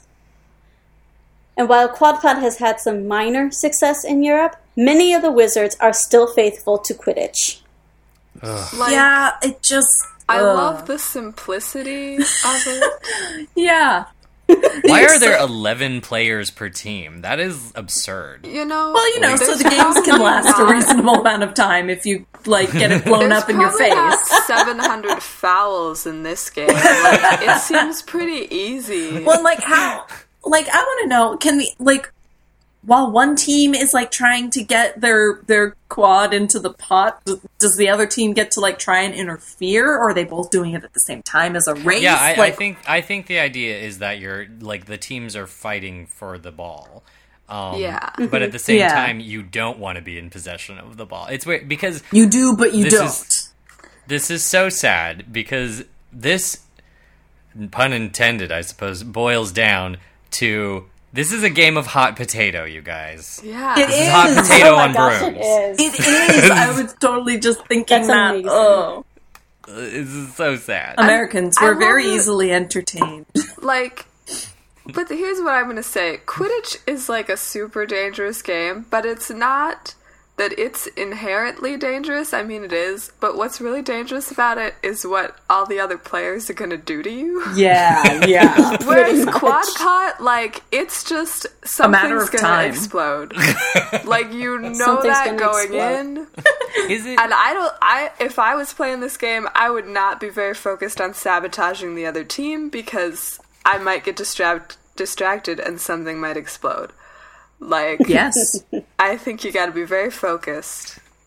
Okay, I retract my question about why there's 11 players because I forgot if the quod explodes that in that person's hand, the person is taken off the team. Yeah, So- yeah. And which that's another very traditional like uh, that's that's a very traditional American thing that like slowly taking team members out of the game. Yeah. Like, that's more of like a that's a very traditional thing for kind of It's like dodgeball. schoolyard games. Yeah, Yeah. it's dodgeball and hot it's hot- dodgeball hot potato. Oh, I wonder how many like young God visiting bless children in America. America are like traumatized by Quodpot, like some are traumatized by dodgeball.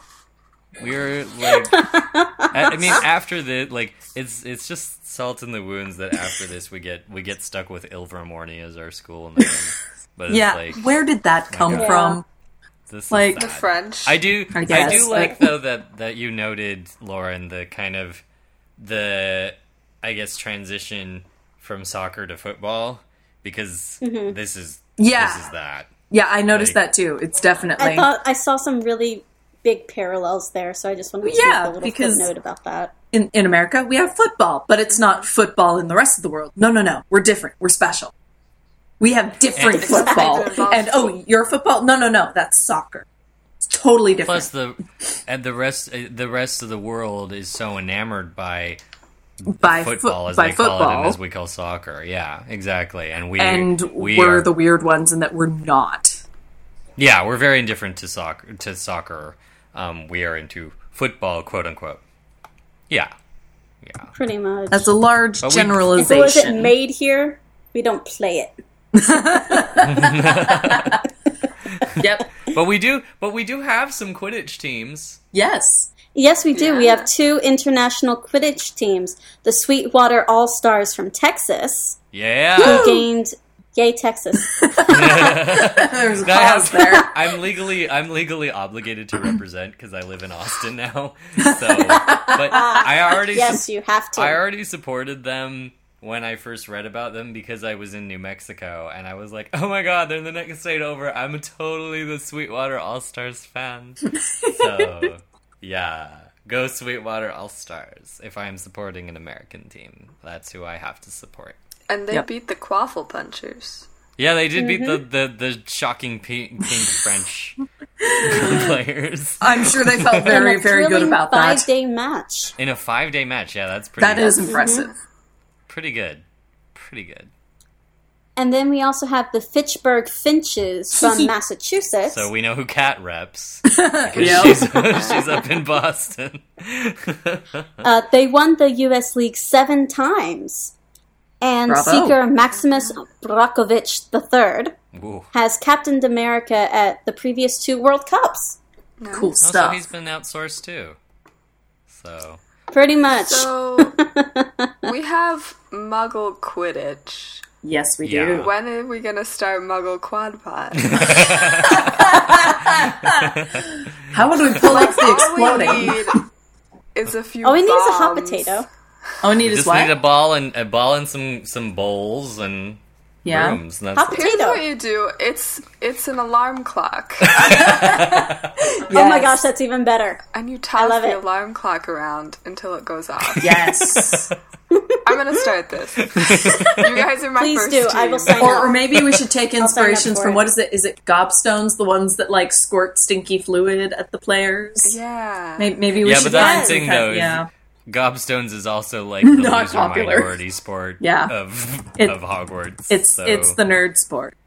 yeah yeah. So that's there you go. Just compound the sadness. yep. but of course. But uh, shout out for the American international team in Quidditch World Cup. They probably Woo. are located somewhere in New England uh, by the, based on their uh, stadium, which does look to be somewhere around Massachusetts.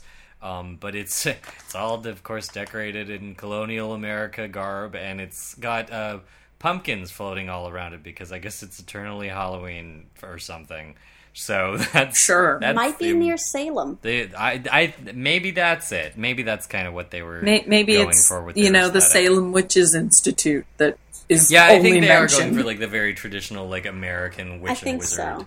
Kind of aesthetic. But uh, the American team is a Yeah. pretty good is a pretty good team. I am currently playing with them, trying to get them through the the World Cup, and they're doing pretty darn good. They have a great team special move, so and they've got a girl uh, as their as one of their chasers and their seeker. Woo! So Woohoo! go American team. Now we only have two continents left, so we're going to jump down to South America. They play quad And- too. They play Quodpot too, yeah. How sad. yeah. but ha- but se- Quidditch does compete with Quodpot. But the further south you go, the more Quidditch It there is, becomes- and less Quodpot there is.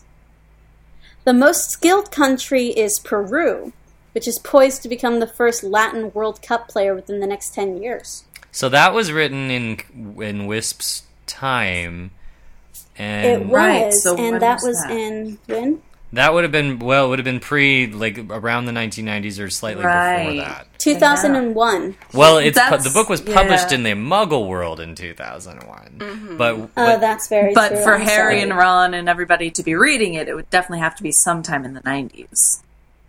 it does That's not very Or before. Oh well, if Peru, let's see, they have not made uh, like if they made it to the World Cup, we don't know because only the matches, the 1990 matches through 2010 have only given us the the winners, and they were not present at, in 2014. Brazil was.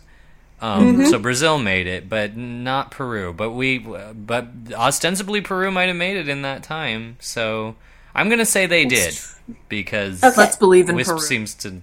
Yeah, I believe in you, Peru. Go Peru. yeah.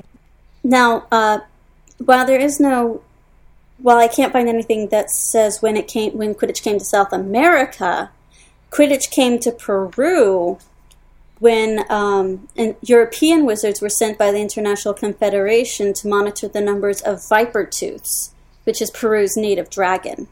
I want to see a viper tooth. That's super. I know, right? They're going to be gorgeous, I swear. Who's Peru's team? Peru's team is the, I'm going to butcher this again, Tarapoto Tree Skimmers. That's a cool name. and they uh, That's my guess. recently at Wi- in uh, Whisp's time they toured Europe with great acclaim and won over a bunch of people. cool. I like I like that they're I, I like their name. Tree Skimmers is a cool name for a Quidditch team. That's clever. Tree Skimmers Yes. is great. Well, it also just kind of great. evokes like rainforest. Yeah, yeah. It does. And it I just really love. I just really love that idea because I like the idea. They're flying on brooms and they can actually skim the trees. yeah, I think Harry like oh, I like that. skims the trees at some point during when he flies around on his broom. Sometimes Yeah. and he like. It seems like a really pleasant thing to just Yeah. soar right Maybe- above tree level. Maybe that was wasn't Unless that you in get your book foot one? caught in a branch. unless it's an unless that happens. Yes, then it's not so great. Wasn't that in Last book one when he overheard um, Quirrell and Snape? Yeah, Yeah. He goes into the forest on his broom. Yeah. That's true. Last continent. And we're going to jump across the Pacific to Asia. They don't play now, Quidditch. has they don't play they don't play a lot of Quidditch, no, because it's not reached a great popularity due to the flying carpet still being the preferred method of travel. yeah. And it's noted in Whisp's book that the ministries of India, Pakistan, Bangladesh, Iran, and, I- and Mongolia all regard Quidditch with great suspicion.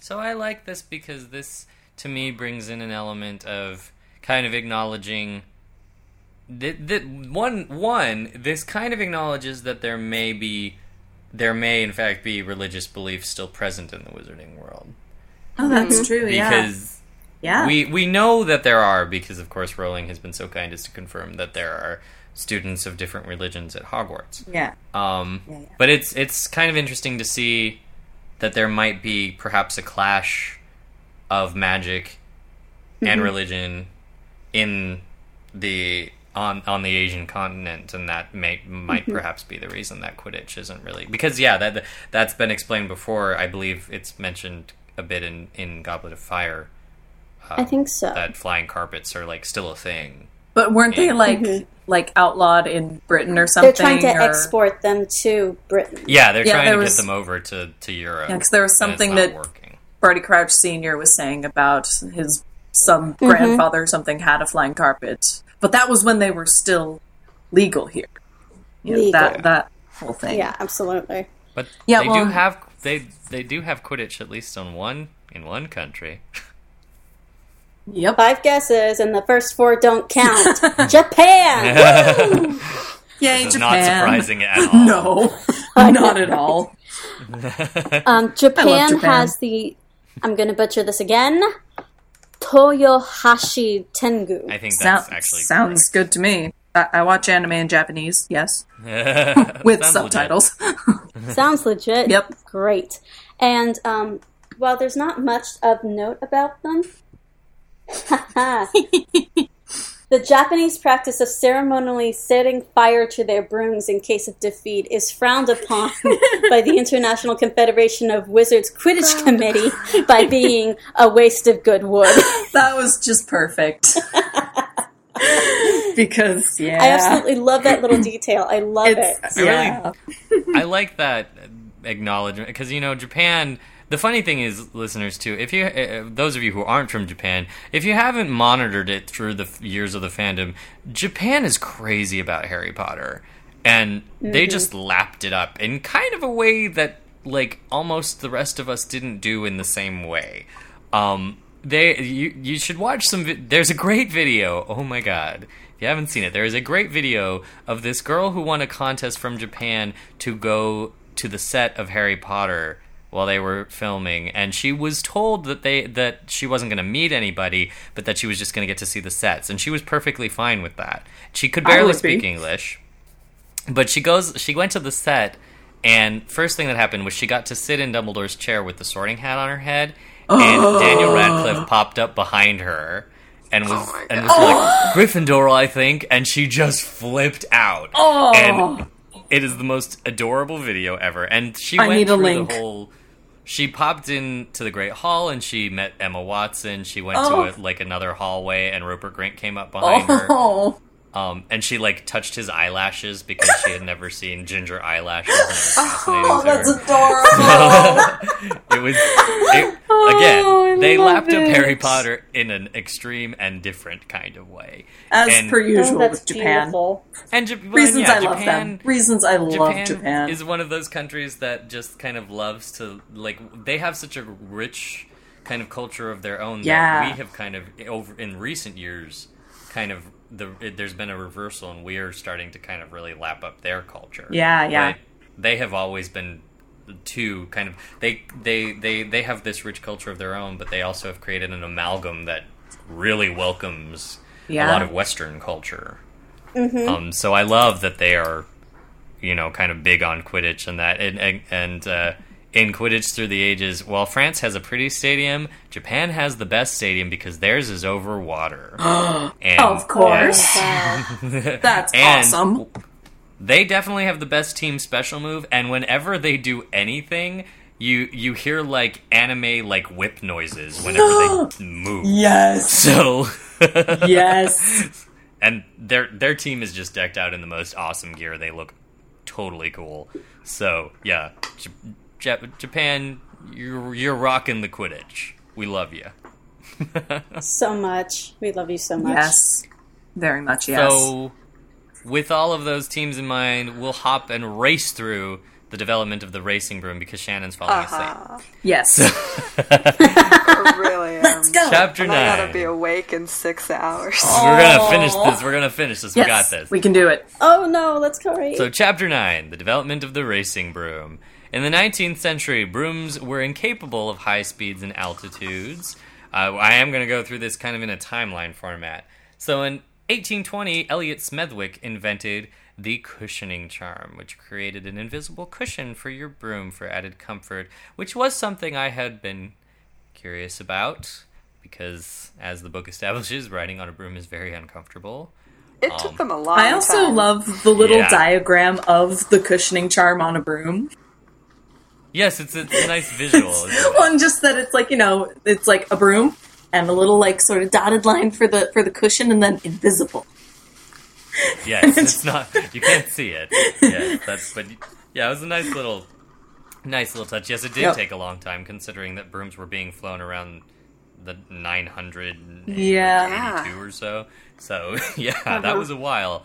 Um, but uh, one Everyone the, was just like, I guess it's uncomfortable. What can you do? It's a great game. Gotta play it. I'm I sure mean- the uh, actors from the films would have loved a cushioning charm because they have all said that it was extremely uncomfortable riding the brooms. Um, Yeah, I can see one of the- that. One of the first uh, known produced brooms kind of with a name was the Oakshaft 79, which was cre- which was created in the 19th century by Elias Grimstone. This broom had a higher endurance and could withstand high winds, but it couldn't handle sharp turns at high speeds. Uh, it was famously used by witch Jocunda Sykes, who I'll talk about a little later because she comes up in 1935. Um, but as we go into the 20th century, in 1901, we got the model the Moon Trimmer, created by Gladys Boothby, which achieved much better height, but demand outstripped supply because we're still dealing with brooms that are being made by individuals rather than mass produced. Well, you know what? If Ollivander can make like every wand used by someone in Britain, then I, I think mean- these people can make some brooms. That's true. They also don't have the magical cores. I, well, because I kind of feel like even though like wands, I feel like there's a difference, I guess, in the manufacturing because wands wands don't necessarily have wands don't have charms on them. Like I they're- guess. Yeah. You know what I mean? Well, and the other thing Like- is, I've always wondered if maybe, like, you know, since Ollivander's family has been doing this for, you know, centuries, you know, I would imagine that not every wand gets sold within the wand maker's lifetime true. necessarily. That's and so, you know, maybe Ollivander that we know hasn't made all of the wands in his shop. that would explain the massive amount of wands. I suppose. Yes. Mm-hmm. That's true. That really You know, would. what, what, what is Well. it established 300 something BC? Three hundred and I think eighty-two. Yeah, Something so like that. been Around for a while.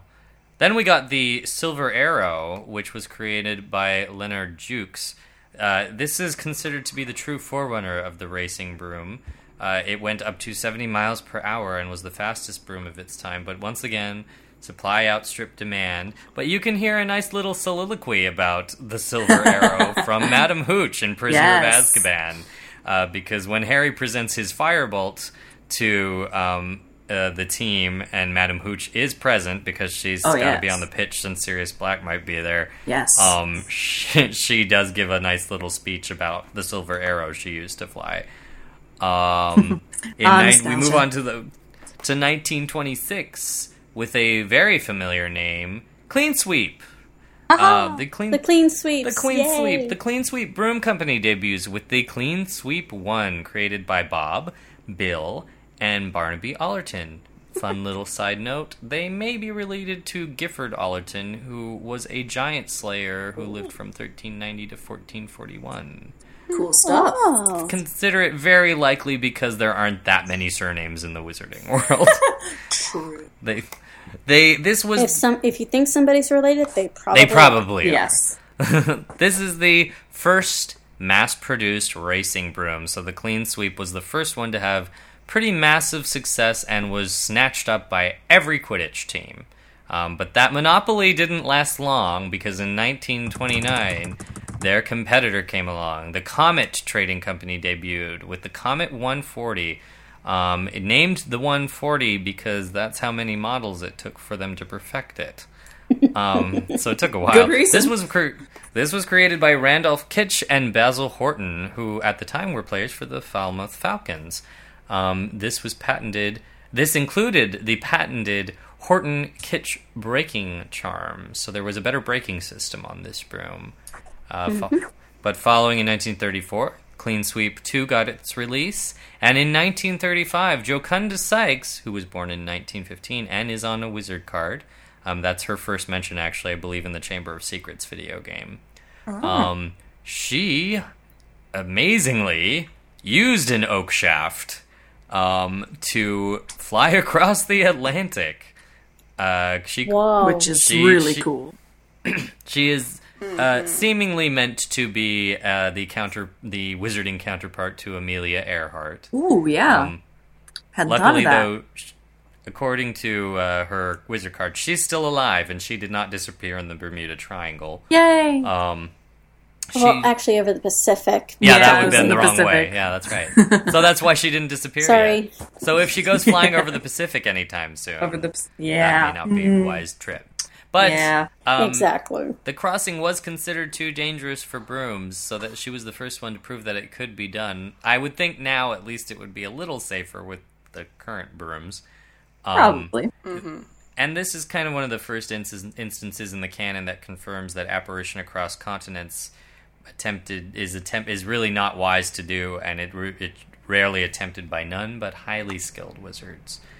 Um, Huh. Well, like even we go on Voldemort didn't, because like in um, in like towards the end when he's like the uh, Malfoy Manor chapter when Harry's getting the flashes, like soon he'd be close enough to apparate. Isn't there some line like that? Yeah, there is, I think.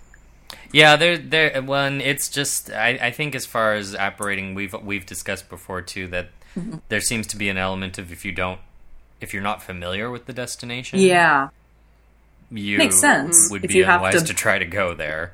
yeah. What is it? So Determination, deliberation, destination deliber de- destination um, deliberation. three Ds. Yeah. That one. The three Ds. 3Ds. So, but we move on through the 30s to 37. The Clean Sweep 3 has been released, and right afterwards, in 38, the Comet 180 is released. Uh, in 1940, Ellerby and Spudmore, bless their little hearts, debut the Tinder Blast, the one of the biggest failures. the Tinder Tinder Blast. Blast is resilient, but outrun by the Clean Sweep and the Comet. So it really doesn't have much to offer in the way of things. By the way, fun, just little side note: this is basically the equivalent of going through like the cars section of Consumer Reports. In this, like, it is. Oh my gosh. 1952, Ellerby and Spudmore uh, tried once again with a new bottle. This one was called the Swift Stick, so they just decided to ditch the Tinder Blast. Um, and it, it is improved. Uh, it does improve the Tinder Blast speed, but it loses power in its ascent. Uh, unfortunately, Ellerby and Spudmore never managed to get their brooms used by a professional Quidditch team. Uh, and although comparatively they didn't fail quite as big as in 1958, Universal Brooms Limited debuted their company with the Shooting Star. It was the cheapest racing broom on the market, but it was quickly discovered to lose speed and height with age, so it didn't really last very long. Um, it would seem, based on the evidence we have, that these are in fact the brooms that are used at Hogwarts. I believe in one book it might possibly even be mentioned that shooting stars are the brooms that they use. I think use. so. I think Fred and George mentioned it or something, or like Harry is has to ride them during practice while they're testing the fireball. Yeah, I think yeah, I think in Prisoner he has to ride a shooting star. I think so. At least during during practice, because he, he. Luckily enough, they finished all their tests before the game. yes. Not So not that does- McGonagall had anything to do with that, of course. Absolutely. Rather unfortunate the brooms that the Hogwarts students have to ride. Yeah. Um, this might maybe even explain what happened to poor Neville with his broom. oh, um, poor Neville. Very true. May not have been all his fault I- if he was riding a shooting star. Uh, in 67, we have one of the major players. The Nimbus Racing Broom Company debuted with the Nimbus 1000, which could hit 100, and, 100 miles per hour and make 360 degree turns at a fixed point in midair. that is um, impressive. Ooh. As we would later see, subsequent models included the 1001, the 1500, the 1700, and as we know, the 2000 and 2001. These later two models are likely not mentioned in Quidditch Through the Ages because Rowling was trying to reflect through Whisp that it had been written before Harry's time. Oh, that makes sense. So it's a nice Also- little acknowledgement of that. I noticed that it was they could reach up to 100 miles per hour with a tailwind. So what was their actual top speed without any help? That's what I wonder. Ooh. Yeah. I mean, regardless, that is really fast. It's still pretty fast. I, I don't. Uh, mm, that's scary. I am not a Gryffindor.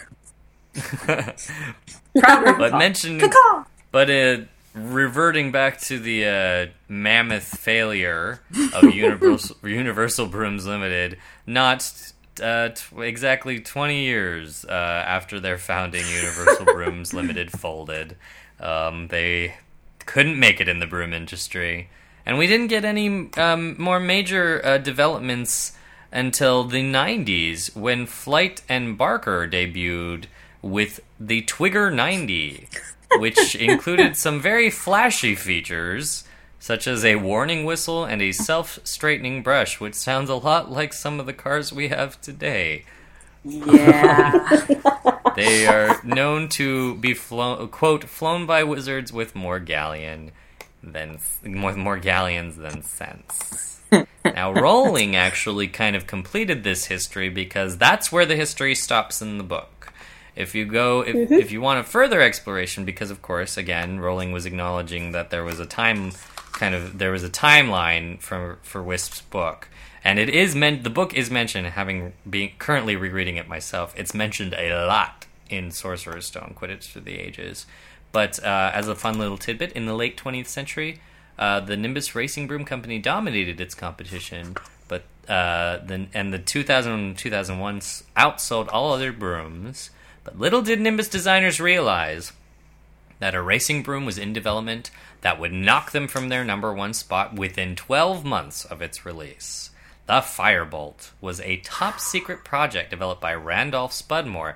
Interestingly, Randolph was the son of Abel Spudmore of Ellerby and Spudmore, who produced the Tinder Blast. Aww. So Oh my god, Good return. Yes, he did save his uh, His family name. His family name, yes. A skillful and innovative broom designer, Randolph was the first to use goblin made ironwork, including footrests, a stand, and twig bands, the secret of which are not fully understood, but which seem to give the firebolt additional stability and power in adverse weather conditions, and a special non slip foot grip that is of particular advantage to Quidditch players. So, the model that you see in the movies with those foot stands and everything, that does seem to be canon to some degree. Yes, one thing, one thing we got right in the movies.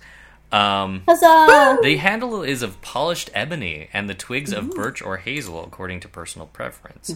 Birch is reputed to give more oomph in high ascents, whereas hazel is preferred by those who prefer hair trigger steering. The Firebolt is a costly broom, and interestingly, as this Pottermore article reveals, Harry Potter was among the first to own one. Ah, It continues to be made in relatively small quantities, partly because the goblin workers involved in the patent patented ironwork are prone to strikes and walkouts at the smallest provocation. So we might have to. Oh my gosh. Unfortunately, I love the goblin. Rudolph Me didn't too. quite uh, have some forward thinking on that when he was enlisting the goblins to help. But uh, Pottermore also helped us out with some broom developments in the 21st century. We don't have a lot of information on it, um, but the Quidditch World Cup in 2014 revealed that the Firebolt uh, came out with uh, their their current model is the Firebolt Supreme. Of course. Um, so get rid of your old Firebolts, kids. Firebolt Supreme is the new in broom. Interestingly, the Firebolt company has competition these days from the Thunderbolt company, um, who have produced uh, currently their latest model, at least by 2014, was the Thunderbolt Seven. Um, they, uh, though the Thunderbolt really doesn't seem to be a wise purchase, they appear to have sacrificed safety for speed, as was seen in the 2014 Quidditch World Cup, as they failed to hold up against bludger impacts, uh, which is below standard for league approved brooms. When they were hit by bludgers, they were found to actually go off course, um, which is not what a broom is supposed to do. Uh, we also got some inter- interesting reveals for a few international broom companies outside of uh, of Europe. We got from Brazil. We've got the Varapidos, which essentially means they go quickly. I mean, excellent name, excellent name. They they hopefully not false advertisement. hopefully not. In Japan, we got Yajirushi, which translates essentially to arrow sign.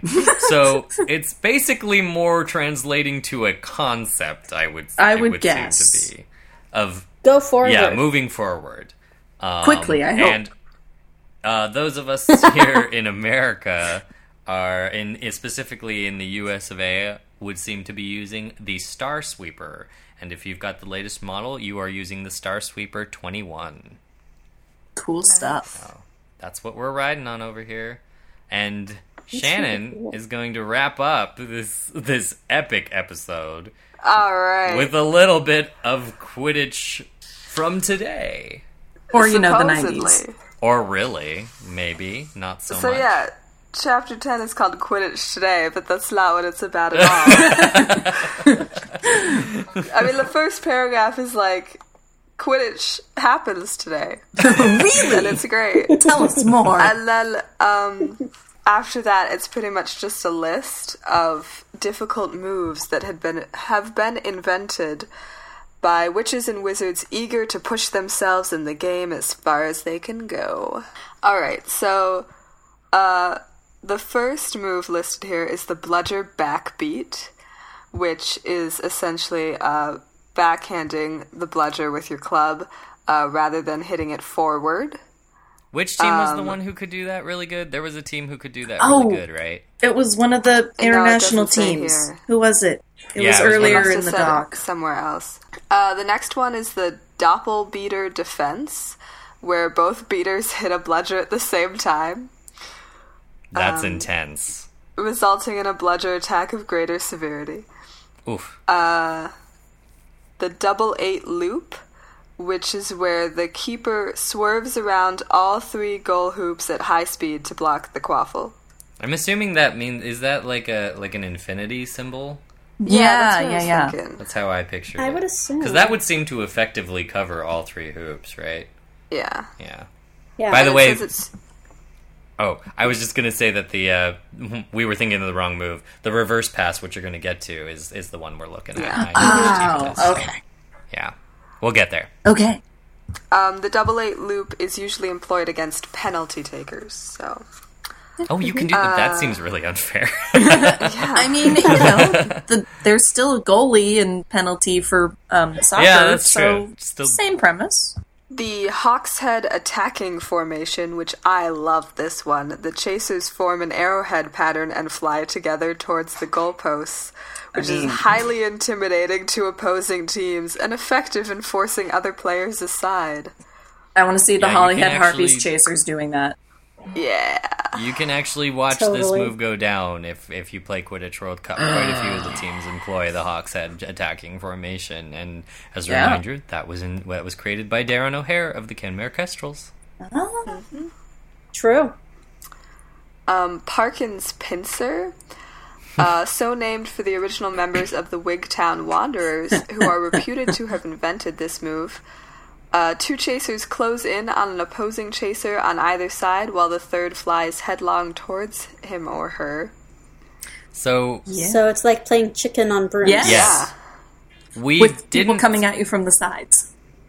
This full move Ugh. isn't employed, but uh, the first half of it is used in the Sorcerer's Stone movie when two of the chasers from Slytherin Oh, yeah. tag team Angelina Johnson and take her out. Ooh. Oh my gosh, you're right. Yeah, so that's kind of that move. They they they I remember instead of a yeah. third player, they just shove her into the stands. and just leave her crumpled ma- on the ground. Rough game, But Quidditch. that's that that's a good move. That's a strong move. Um, Plumpton Pass, which we've has come up earlier. um, so it's a seeker move, a seemingly careless swerve that scoops the snitch up one sleeve, and it's named after Roderick Plumpton, who was seeker of the Tutshill Tornadoes and caught the snitch in a record-breaking three and a half seconds in 1921. Um, and I like it says, although some critics have alleged that this was an accident, Plumpton maintained until his death that he had meant to do it. I totally meant to do that, guys. That's nice. Totally. I like that it's it, that that it's named purpose. pass, and it's like not passing a ball, but like literally the ball is Yeah. passing through your robes. Like, that's clever, very clever. Yep. The Porskoff ploy, Ooh, which is um, the chaser carrying the quaffle flies upwards, leading opposing chasers to believe they're trying to escape them to score, but then they throw the quaffle down to a fellow chaser waiting to catch it. Uh, it is named after the Russian chaser Petrova Porskoff. in my head, this is an awesome looking move. Yes. Yeah. That would take some mad skills because you have to. That's another thing about Quidditch World Cup, and you'll. That's why you'll. If you play it, you'll appreciate this move. There are so many times when you throw the quaffle and you think your teammates are right next to you, and there's just nothing, and the quaffle just goes drifting down because you'll be what Quidditch World Cup sets sets up the chasers moves as if you do them well, you're doing what are called combo moves. So mm-hmm. if you hit the buttons a certain way, the the quaffle just shoots really quickly between the chasers, and it, the screen will say combo one, combo two, combo three as the chasers catch it, and they do all these really fancy moves as they're catching the quaffle. But again, if you're not keeping track of your chasers and they are flying out of your range, you'll be like confidently throwing combos, and then suddenly the other team will have stolen the quaffle from you, and you're like right in front of the opposing goal hoops. So Oh, the Porskoff ploy, that's a that's a strong that's a good move if you can Pull it if off. you can mm-hmm. pass it off. Well, and the next one we mentioned, the reverse pass, Yes. which has the shortest description. It just says, "A chaser throws the quaffle over one shoulder to a team member. Accuracy is difficult." You don't say. and that was Africa's Tchamba Charmers from Yeah. Togo. yeah. So that's a pretty that's a pretty hard move, I would imagine. yes. Um, Hope you're behind me. It's rather like walking backwards. what if you what if you threw I, I could I could see that move ending with a lot of quaffles being thrown and smashing people's noses. Yes. Like is that Oh yeah. that's that's needs some accuracy. And the moves really only get better from here. the sloth grip roll, which is hanging upside down off the broom, gripping tightly with hands and feet to avoid a bludger. There is Harry a, definitely did uh, that.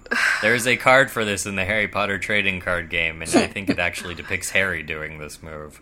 So, and he looks terrifying. Probably had to do it appropriately in a chamber with the rogue bludger he probably did.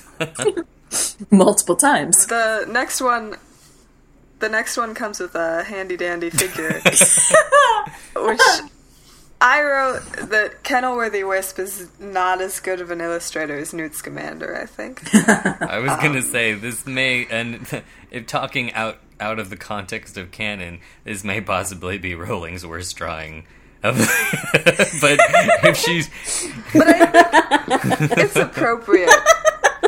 so this is for the Oh, yes. starfish and stick, which is when the keeper holds the broom horizontally with one hand and one foot curled around the handle, while keeping all limbs outstretched.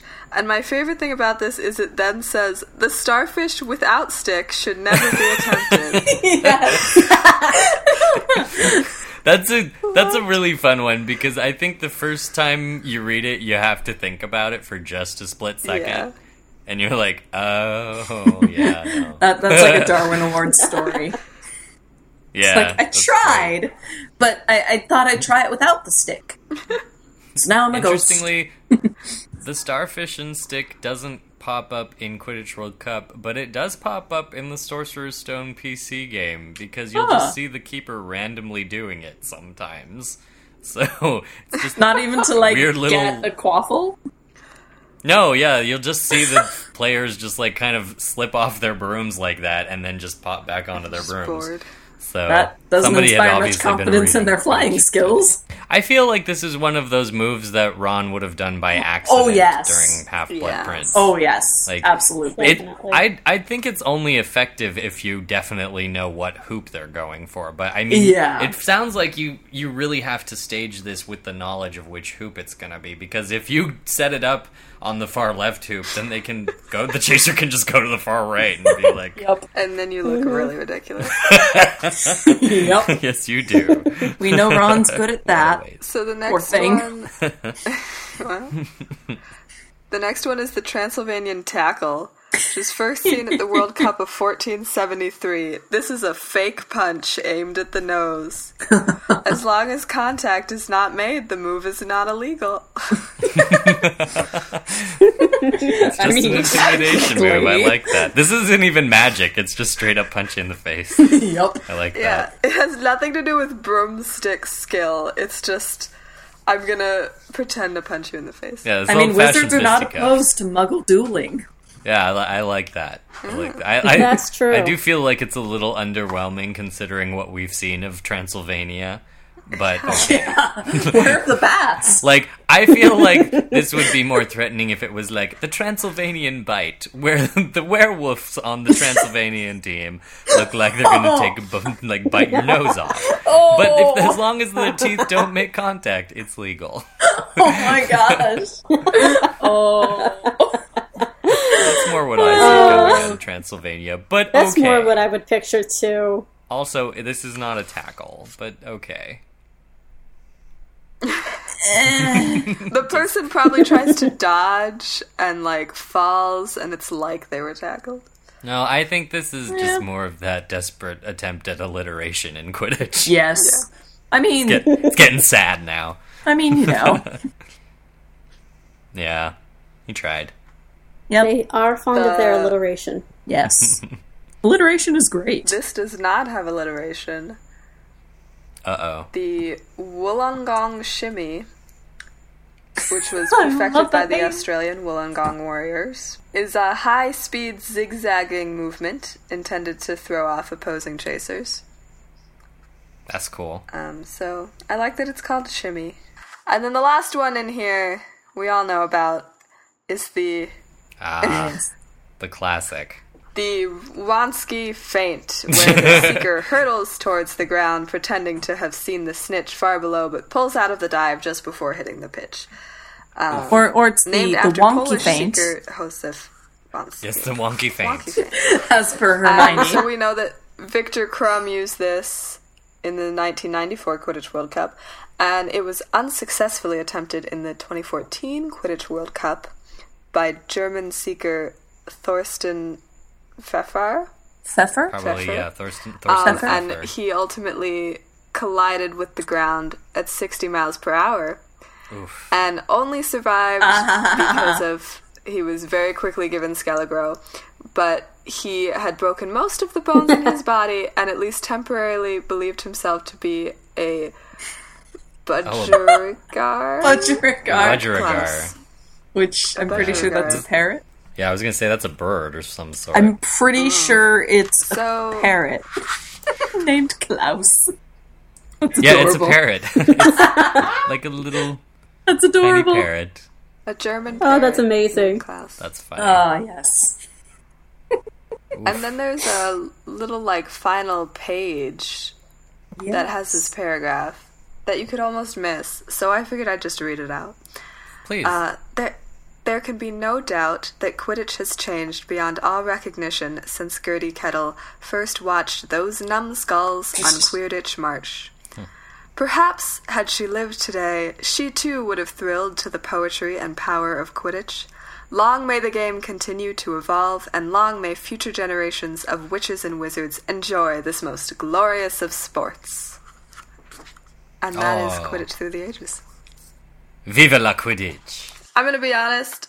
I think, I think that Gertie Keddle would not appreciate the poetry No. and power of Quidditch today. No, she wouldn't. No, Not at all. no. Highly doubt it. Gertie Keddle would be like, "What a stupid She just book." strikes me as that.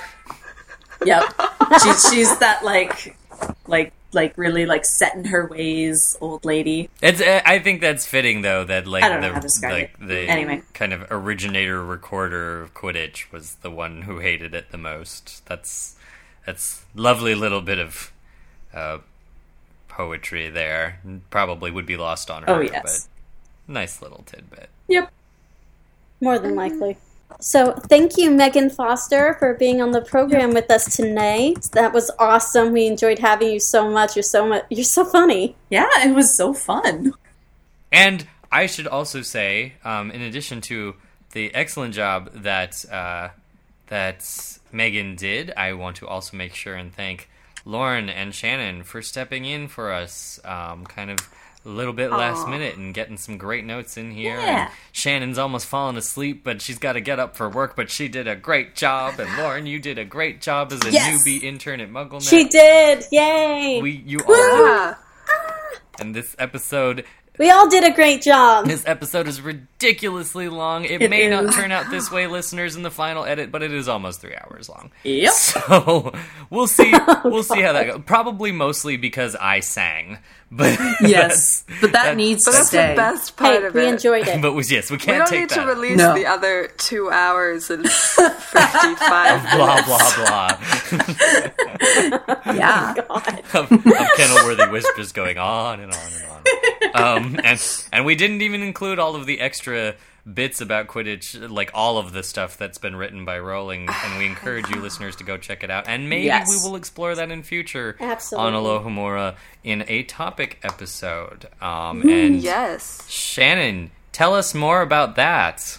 If you want to submit, we're about to start topic episodes, right? This is the last yes, like book this episode. is the this is last crazy. book Yeah. episode. So, Alohomora will now be doing topic episodes, and you can submit a topic by going to the Alohomora main site um, and going to the submit page and suggest a topic. And uh, if you want to be on the show, like any of us who are on the show today, Because you're all ba- you're all guests as much ever. as hosts.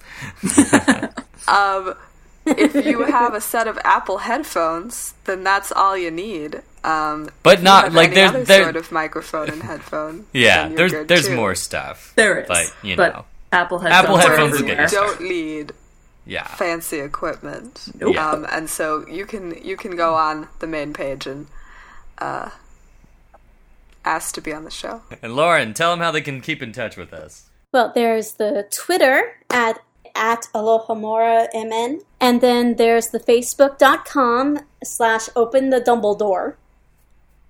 Our website, alohomora.mugglenet.com, or you could send an owl to audioboom at alohomora.mugglenet.com, but please keep it under 60 seconds. yep that way we can play it on the show and we can fit it in obviously we didn't have time for any of those because there was some very important singing to do Yes. So, but Absolutely. We're definitely going to be wanting to hear your listener voices on future topic episodes because while the school books were kind of just little self-contained episodes, uh, we definitely want to uh, get you guys kind of more back into the conversation as we go forward with topics. And speaking of getting you guys in on the show, we want to remind you one more time to check out our Patreon page. You can sponsor us at patreon.com slash alohomora. You can sponsor us for as low as $1 a month. It helps to keep Alohomora going past the main episodes into our topic discussions, and it also allows us to do extra special sh-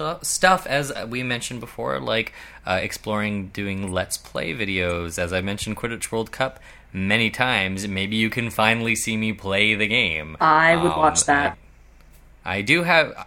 I do like to fancy that I have fairly entertaining commentary when I play that game. Based on movie So- watches, I'd say so. You say are so. a fairly entertaining person. I would I would hope so. I'd love to play it with somebody. Unfortunately, Rosie and I will be playing games on uh, different continents, and we won't be able to join up uh, on Quidditch World Cup because uh, the uh, Sad. cap- the capacities for that had not been developed quite yet um, at the game's development. But we will at least be able to play the game a little bit and now that you guys have helped us out on Patreon. And before we outro, I just want to say this has been a pretty amazing experience going through these school books. I think the general consensus from the listenership is that uh, a lot of people haven't explored the school books terribly in depth, actually, because they were a more recent piece of Potter history, and a lot of even devoted Potter fans have only kind of glimpsed them once or twice. Yeah, And I mean, I it's safe to say. Oh, go ahead. I go had, ahead, I hadn't actually read Quidditch Through the Ages, so for the last couple of days I've been sprinting through it in my very very short spare moments, and I still haven't read Fantastic Beasts. I keep meaning to. Yeah. I know, I know. I'm a terrible Harry Potter fan. It's been on my list of things to read, but I, I kept being like, "Oh no, I'll, I'll order that the box set from Barnes and Noble," and I just keep forgetting. Even before we are gonna have a Fantastic Beasts podcast, and before there was gonna be a movie, like I read Fantastic Beasts a lot. I mean, Yeah, I was It's so easy. Oh, oh, yeah. I, I don't doubt. Given that it was what one episode, Yeah. right? So I Yeah, we did it's one episode pretty quick. here. listeners, again, go wild with comments this week. We know you've been kind of slowing down because we haven't been asking a lot of questions, but we do want to hear. We definitely want to hear favorite Quidditch teams, favorite Quidditch moves, and help us out with fleshing out this plot for Gwendoline Jones and the Holyhead Army. Yes. please. We, definitely We need a hear thread for that. Yes. Get it going now. Savage Skies. it's gonna be a thing. It's gonna be a thing. But for now, Yes. Oh my we, gosh. we close our copies of Quidditch Through the Ages. We hop on our Firebolt Supremes because we're just that Yes. good, and we fly off Yes. from this episode. I You're am that cool. I am Michael Harle. I am Shannon Mickelson. And I'm Lauren Littler. Thank you for listening to episode 196 of Alohomora. Open the Dumbledore. That's it. That's the one. That was perfect.